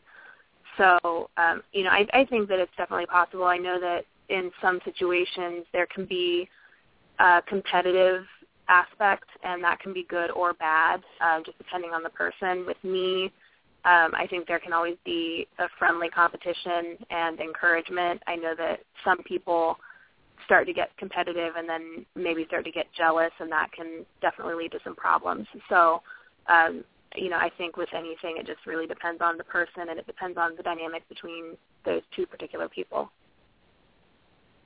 Well, I, I do want to say I did not mean to put you on the spot whatsoever okay. at all because um, I had had not seen anything contrary to that fact. So um, that's I okay. I, appreciate I, actually still, you know, hear from people about, you know, assuming that, and it's, I'm not, I'm not upset or offended, so I don't want you to feel bad at all. Okay. Okay. Wonderful. Wonderful. Um, lastly, I'm going to ask you a, a really important question. Are you going to give Bob that follow he's been looking for on Twitter? Oh, good lord. Is is Bob on his Twitter right now? I've been bouncing back Um, and forth. I'm multitasking right now. Okay, because I checked earlier. Let me see. It looks like I am following 99 pages right now. So, Bob, would you like to be number 100? Absolutely, because if you did that, that would put me at 890 followers. So see, we both hit a Ooh, milestone. Well, then, uh, are you ready? Are you watching? I'm, I've got it pulled up right now. Follow. I am now following Bunkhouse Bob. Sweet. Woohoo! See, folks, see how that works? When you're cordial with people and you show politeness and you tweet back and forth some life life questions and get to know somebody and just say instead of going on a social media rant saying I don't know why she don't follow me, I'm cool. She should be following me, and then tweet her incessantly every you know three and a half minutes. You see how this kind of works, folks? We've talked about this before. So Was it worth see the wait? Sometimes absolutely. See nice guys do things. I really, I just, I didn't want to follow you because the the follow back campaign was just, it was a lot of fun for me. it was it was so cool. when No, we started, I was had like, well, some now good I questions. can't. Yeah. We had some good said, I questions. don't want we this to actually end. ah, be still my beating heart. Concentrate. All right, onward and upward. Let's see here.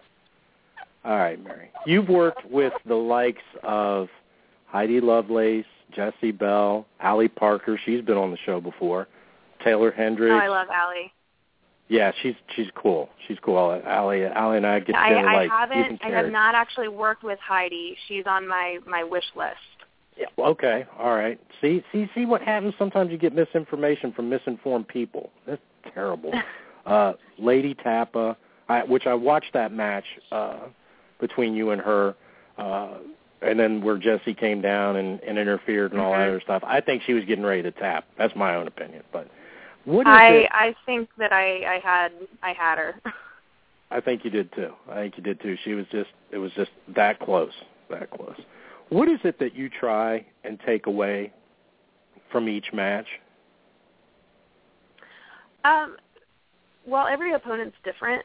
So while they have their particular sets of strengths and weaknesses, um, I do too. But depending on who I'm facing, it also will um, sort of highlight for me a different set of strengths and weaknesses, if that makes sense. So when I'm working with someone like Lady Tapa, you know, she she is huge and strong, and if, and she's got a wingspan like that. You know, it's just if if she gets a hold of me, I'm in trouble. So my Right. it's it's kind of learning how to adjust my approach depending on who I'm working with, um, and not sort of um, not trying the same things with every person. So um, I I try to take away you know kind of those those different ideas um, when I work with.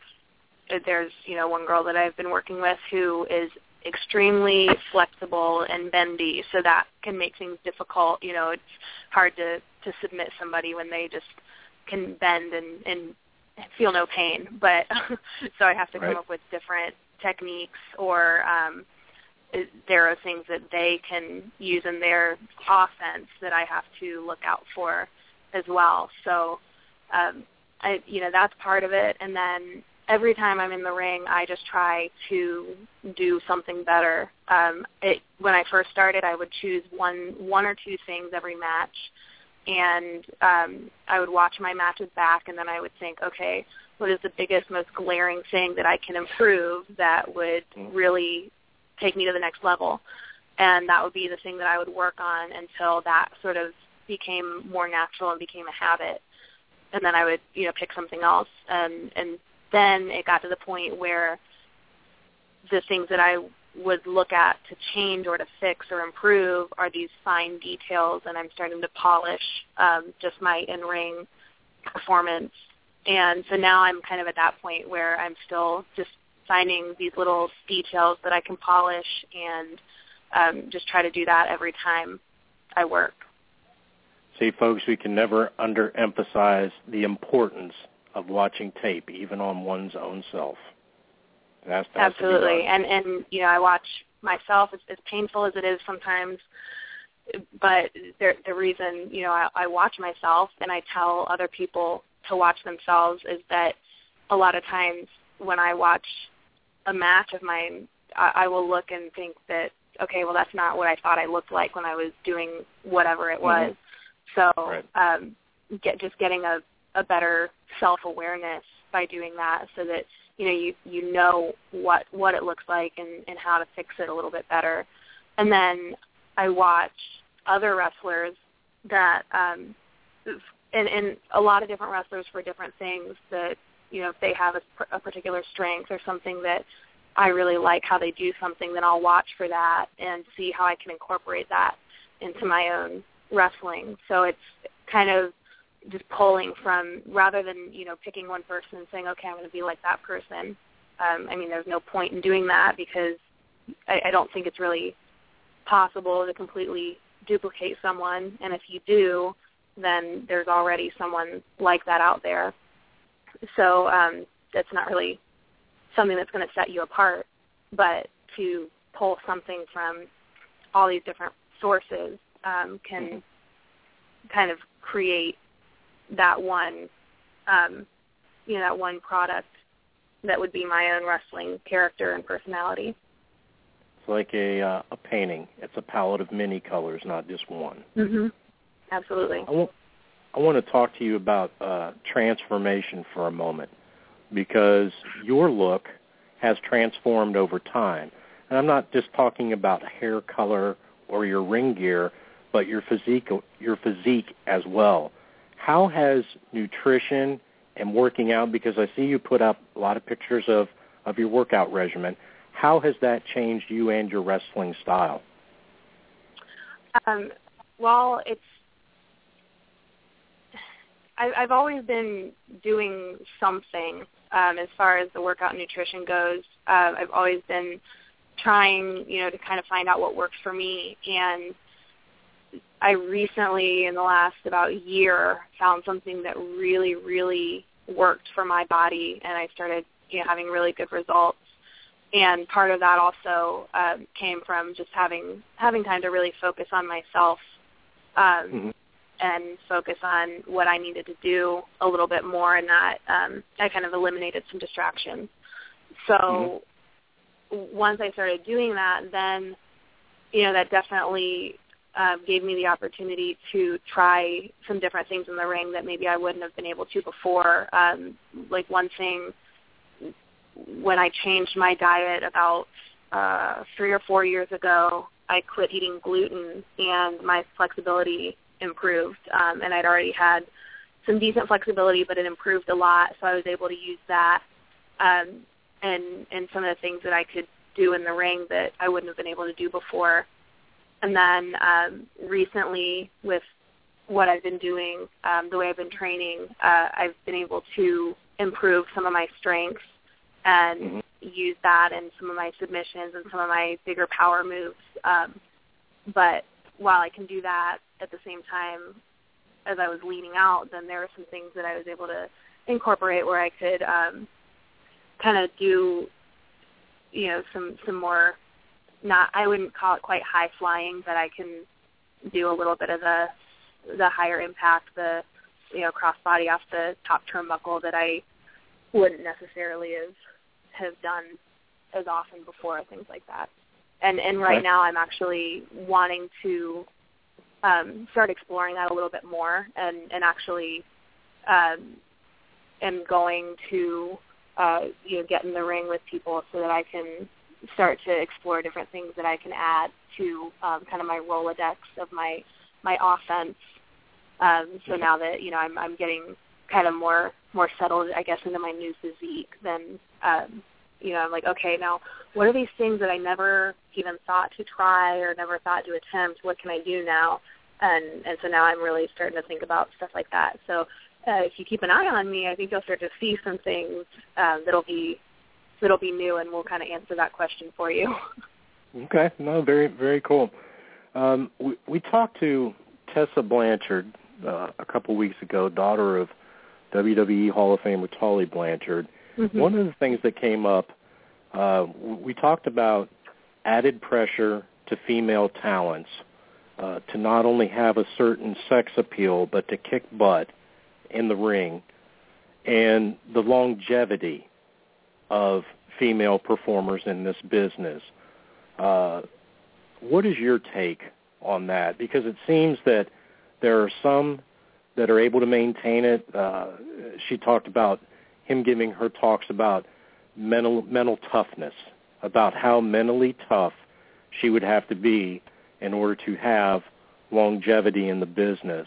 What what is your what is your take on that? If you had someone that's talked to you or mentored you on that mental toughness aspect?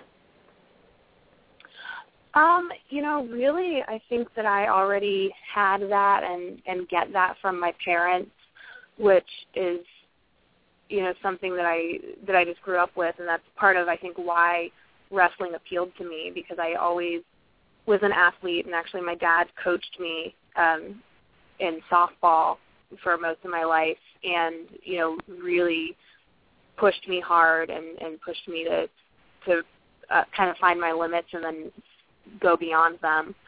So I and I also actually had you know I had my music and theater background and, and being in the theater world and that aspect of entertainment it can be really difficult because you're going to auditions and you're being judged um, you know all the time and I think that's something that plays into what women go through when you know they're in the wrestling business. I think everybody does, but in a way, sometimes women get it more because um, they're really expected to just be pretty, but not only be pretty. And that's kind of when I was talking earlier about um, having something to back it up. You know, if if a woman is just known or she's just there because she's pretty, then when that goes away, there's no use for them.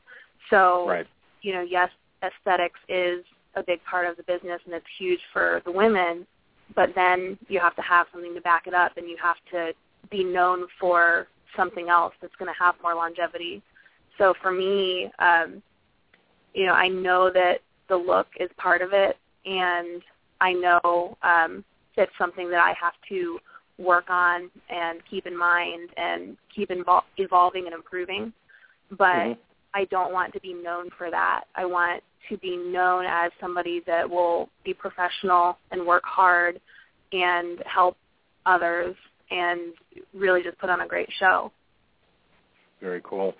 I know that we talked about this uh, a, a few moments ago, and and and, I, and I, we talked to a lot of different wrestlers about this, and because I'm always curious about this, the effect that wrestling has had on your personal life, your personal relationships, whether it's you know with with siblings or with your mom or your dad. Is there ever a sense of balance for you, or a sense of normalcy to be had, Mary?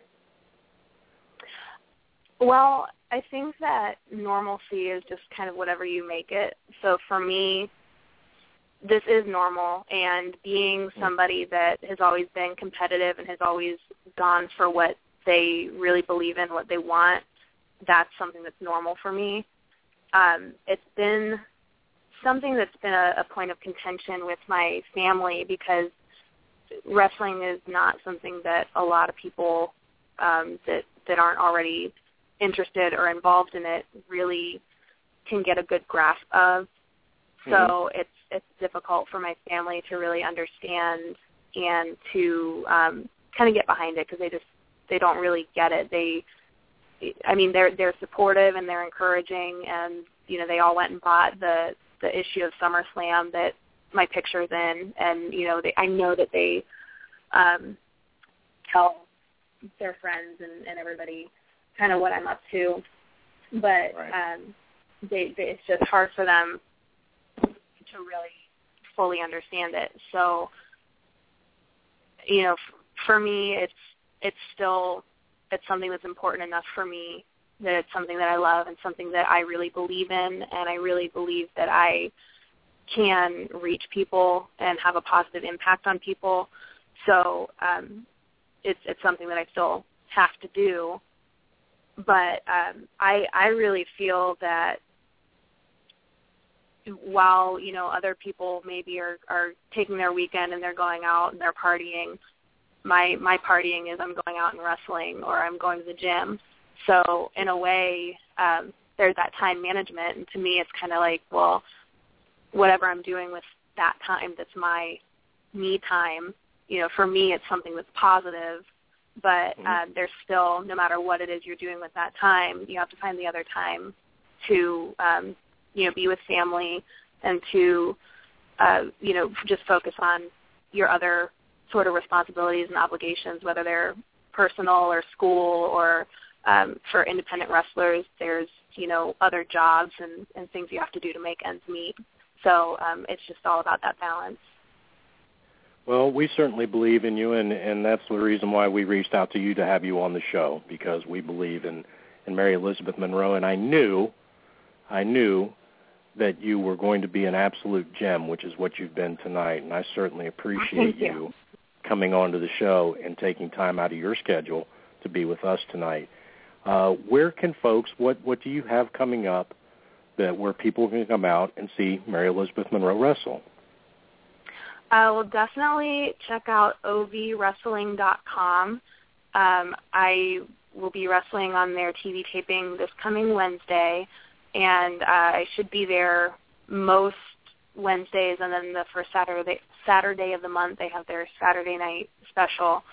Um, Mhm. That's a live event, as well as um, you know sometimes we do traveling events, so that stuff will all be on the website. Um, and then right now um, I've got a couple of things that are, are not quite confirmed that are um, mostly on the East Coast and Midwest. So Okay. the best way to kind of find out about that would be to check out my Facebook, which is Mhm. facebook.com backslash Wrestler Mary Elizabeth, and then my Twitter that is at Wrestler M-E-M and as shows um, get confirmed and get advertised, then I will put up posters and reminders about all of that so that people can, you know, go check them out if they're in the area. Or um, with things like OVW, they do the TV taping on Wednesday, and Mhm. um, they put the show up on Thursday on their website as well. and we will put those links up on our website tonight as well. Uh, again, really appreciate you taking the time to be with us tonight. The last thing I'd ask you to do, and we ask this of all of our guests, if you would, if you would record a radio bump for us, if you would simply say something like, this is Mary Elizabeth Monroe, and you're listening to Live from the Armory Wrestling Show. And you can go whenever you're ready. Okay. Hello, everyone. This is Mary Elizabeth Monroe, and you are listening to Live from the Armory Wrestling Show. Is that good? Thank Did you I very- sound like Uh, for no, you sound- radio? No, you sound, no, you sounded professional as hell. That just It's mean, awesome. you know, Well, thank you. Yeah. Mary, so no, thank no you. retake. no retakes. No, uh, it won't be like a Cliff Compton where we had to do like 16 takes. So no. Oh no, No, I'm gonna have to ask him about that. Ask him. Ask Yes, him about it. He'll tell you. He'll tell you. He'll tell you. Mary, I'm gonna have to tweet him right now. tweet him. Tweet him. Ask him. Say how many takes. How many takes did it did it take for you to record a intro for live from the armory or at from the armory with Bob and Laura? And he'll know. He'll tell. He'll, he'll tell you. All right, I'll you. do it. Okay. Uh, thank you very much for the follow on Twitter. I appreciate it. And more importantly, thank you for being with us tonight, Mary. Thank you. Yeah, it's been great. Thank you so much. Nice to meet you guys. It's nice to meet you, too. You have a good night. Pleasure. You too. All right. Bye-bye. And there goes Mary. What a nice, what, a, what, what an absolute pleasure that was to have her on the show. Just an absolute pleasure.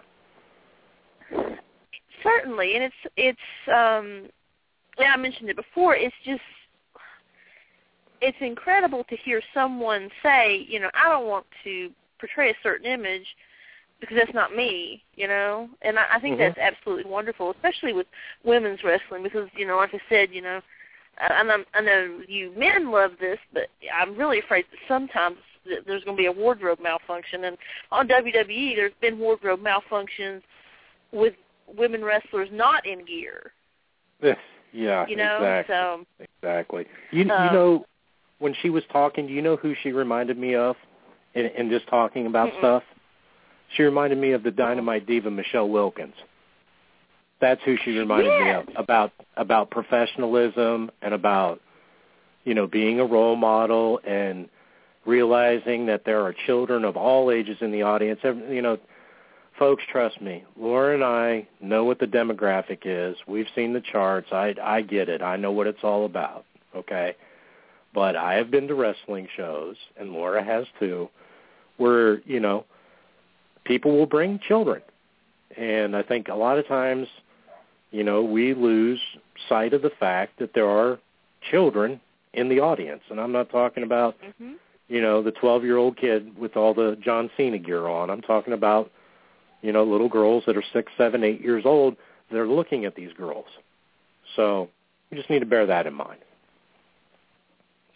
Yeah, I mean, I when I was growing up watching wrestling, I had people like Misty Blue Simmes and Mhm. Leilani Kai, and even Mhm. you know people like Baby Doll and Sunshine and Precious and Dark Mhm. Journey.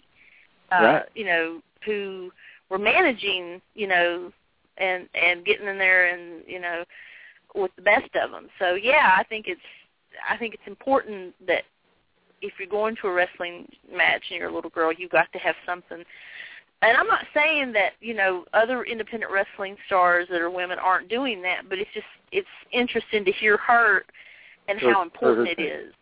Absolutely. I mean, she's Yeah. she's one of them that's in the ring with, you know, with them and, and entertaining us and and what it takes to do that. So, you know, that's uh Um, very cool to have her on the yeah. show.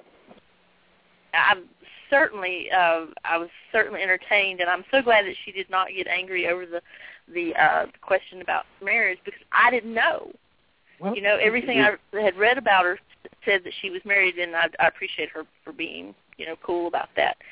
Um, Absolutely. I have an, another exclusive announcement about PWX. fire away. Would you like to hear it? Sure. It is going to be, um, well, good Lord, where did it go? Um, it was on Twitter, and it's going to be, oh, come on. Where did it go? It just disappeared. It was like it was eaten. Oh, there it is. It's from Facebook. Never mind. Um, it's going to be Chase Brown and Jackson James, previous show guest, uh, versus uh, Lodi and Scotty Matthews. So that's two exclusive matches that we've gotten to announce. And thank you, Mr. Canabruski. We appreciate it. Absolutely. Absolutely. I know that we uh we you oh, go ahead. no, we love PWX as, as we all uh, know that and appreciate Brian for uh, letting us have those exclusives. Um, yes, I I do have um, a little little issue I need to talk about. It's um Oh, it's okay. um called uh, it's called Caleb Konley. All Caleb right. Konley, Caleb Konley. Uh, The and stop- his, stopwatch his is on. Impressive, Stopwatch his is on. impressive showing at Ev- Evolve, he won two out of his three matches. I'm going to go on record and saying I already know that Caleb Konley's a superstar, and I think this weekend he showed the world that he's a superstar. I said this about Cedric the other week. In a year and a half, two years tops, Caleb Konley will be with NXT. You'll see him in the ring with Triple H shaking his hand like you did today with Kevin Steen. It's going to happen. It's going to What a- happen. What a um, dark day for wrestling that'll be. um, would also like to talk about the unwinding and unraveling of Chris Hero. I saw you uh, put that down. What what exactly are you talking about? The unwinding, the unraveling of he Chris kind of Hero. lost his marbles. Huh? You know, he, ca- he he didn't have a very good weekend. He lost the Evolve title to Drew Galloway Mhm. Friday night. Um, he lost his match Saturday night. He won Sunday. He beat Yeah. Caleb uh, Yeah. Sunday, but um, he he just kind of went nuts, and it's just like it's not the Chris Hero that we all know and love. It's kind of like you know what happened. Hmm. Um, there's a there's a definite there's something not quite right there. Um, it's gonna be interesting. I know a lot of people have been on him about gaining weight. That's and, what I you was know, just getting ready to say. I thought maybe that's what you were talking about. And for folks that may not know what I'm we're no speaking one. of, there were some very, uh, what's the word that I'm looking for? Unflattering photos of Chris Hero at Right. Evolve this weekend. Some of them saying uh, perhaps he should look at some different ring gear, you know, just some different things. Uh, for those, I guess some people already know this, some people may not. Uh, weight has been an issue for Chris in the past. for him. Uh, he would uh, slim down, bulk back up, slim down, bulk back up, slim down. You know, it's a repetitive thing. Only Chris is it. Only Chris is in control of his physique. If he wants to lose the weight, he'll lose the weight. If he doesn't, he won't. But that doesn't take away from his in-ring ability. I think it's just a lot of people trying to be nitpicky about how they feel someone should look, kind of going back to what we were just talking about with, you know, Mary and about being real and so on and so forth. Right. Well, here's the thing. I'm not anybody to sit and tell someone, "Hey, you need to lose weight." Um, I think if you can, there's a lot of big men in wrestling who can go. Mm-hmm. Uh, Bam Bam Bigelow comes to mind. The man could get in there and go with the best of them. He could turn cartwheels. hmm I think So you know, I think I think what it is for Chris is I think that his body type does not allow for weight to be well, flattering. that be He's very long-legged, That- very long-armed. You know what I'm saying? His his t- his frame size. You know, it stands out more. We'll put it that way. I, I think you're right. I, I, I think you are right. But you know, um, what I was talking about was just, um, uh, you know, uh, him kind of coming apart at the seams, and of And course, just- it could be the fact that you know he lost his Evolve title. Uh, Could and That'll do it for you. But um, Absolutely. it was just interesting to see uh, him just totally. Um, coming un, un, unhinged and unglued. Um, w I want to interject here something that you know you said that we couldn't, but um, I'm going to talk about Cameron Cade a little bit. I know you said we couldn't, and I'm not talking about anything pornographic. He had a great match in Trend South Wrestling this past weekend with uh, Mr. Chase Brown. He threw Chase through a table Hmm. and, and those pictures are floating around. You can, um, I don't know if you guys are on uh, Facebook, but uh, Adrian Rohr was at that. Um, a couple of other people were. Have great pictures of him actually throwing Chase through the table. Cameron Mhm. Cade is not anyone to take lightly. I know a lot of people, you know, tell me, "Oh, he's a pretty boy, whatever." He can go. Uh, Well, Brian. this is what I'll say about Um, this is what I'll say about Cameron. The dude is ripped beyond belief. I guess if I had a body like Yeah. that, I'd show it off too. Just saying. I Okay. know. You know, I mean, there's there's nothing wrong with that. Um, nothing wrong with that at all. But um, just wanted to put that in there that you know, he Mhm. he does. He's not just a pretty boy. He he can go. Good. Um, would also like to talk about uh, something that's going to get started here that I know it is, and that's okay because you know we both came out okay on the um, on the last time, and you know that's fine. Um, Mhm. What? Konley responded to Schmatt Hardy's uh, Open Wrestlecade Challenge. So sounds like to me it's on come November. I have no comment right now. because you no almost jumped on the Konley bandwagon this weekend, and he finally tweeted you that you were effing wrong about him, and then all of a sudden, oh no, it's Matt, it's Matt Hardy. Okay. I've got this. Blah, blah, blah, blah. But Well, you know anyway, what? I wanted to. Well, no, no, hold on, hold on. We're going to change your name from Lovely Laura to Push Button Laura because you like to push my buttons. Here's the deal.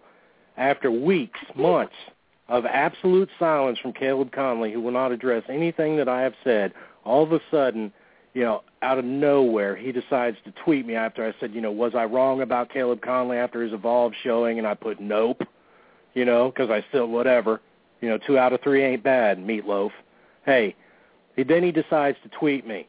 Well, you were right. You were effing wrong about me. But after weeks of not hearing a, a word out of him, I thought he was still homeless in Charlotte. And all of a sudden, he just, you know, pops up with something. Listen, bub.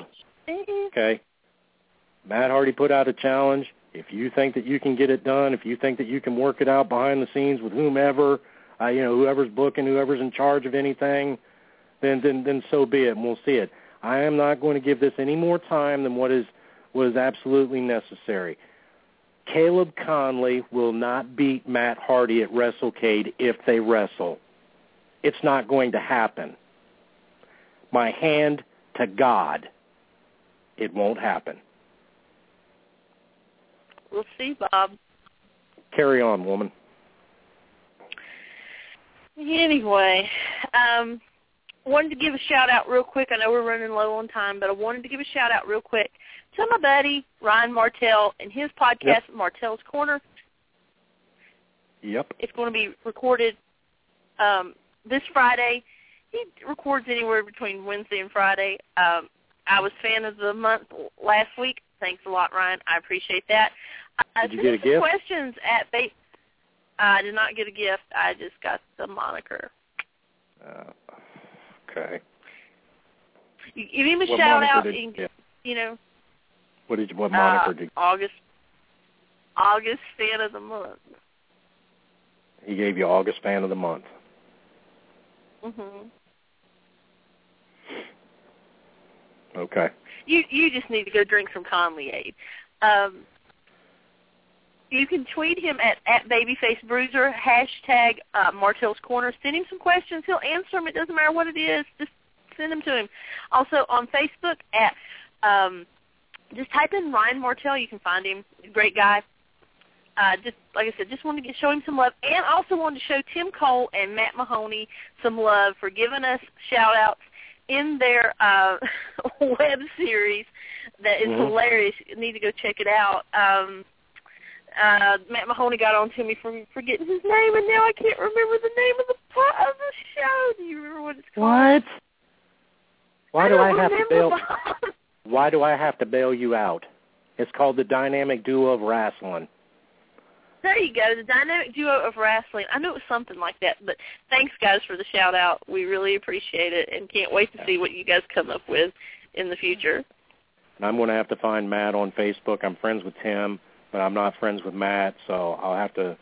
That reminds me, I got to do that. I knew there was something I was forgetting to do. I have to find him and, and send him a friend request on Facebook. Um, I did want to announce um, next week's guest. Next week's guest, we have Atlanta wrestling entertainment promoter Josh Wheeler will be with us next week, and also we will have championship wrestling from Hollywood star Tito Escondido will be joining us next week. So all of our fans that are out on the West Coast that say, "Man, we loved it when you had West Coast guests on. When are you going to have another West Coast guest on?" Guess what, folks? It'll be next week. Tito Escondido, Atlanta Wrestling Entertainment promoter Josh Wheeler. Both of those guys will be with us next week. We're looking forward to that.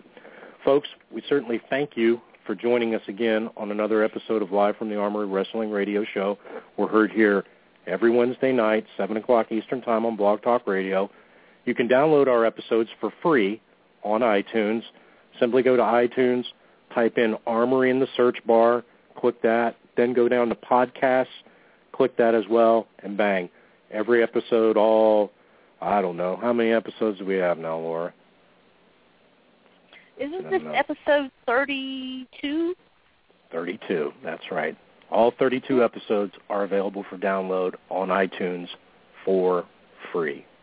So download them. We appreciate uh, we appreciate your support. Laura, do you have anything you want to add before we call it tonight?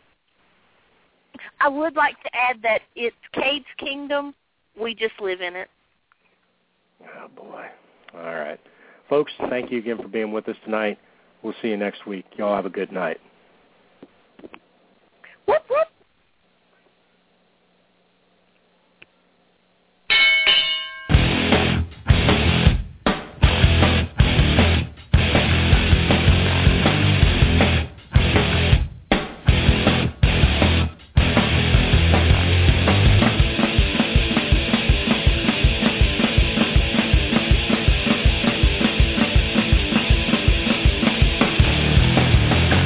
Been listening to Live from the Armory Wrestling Radio Show.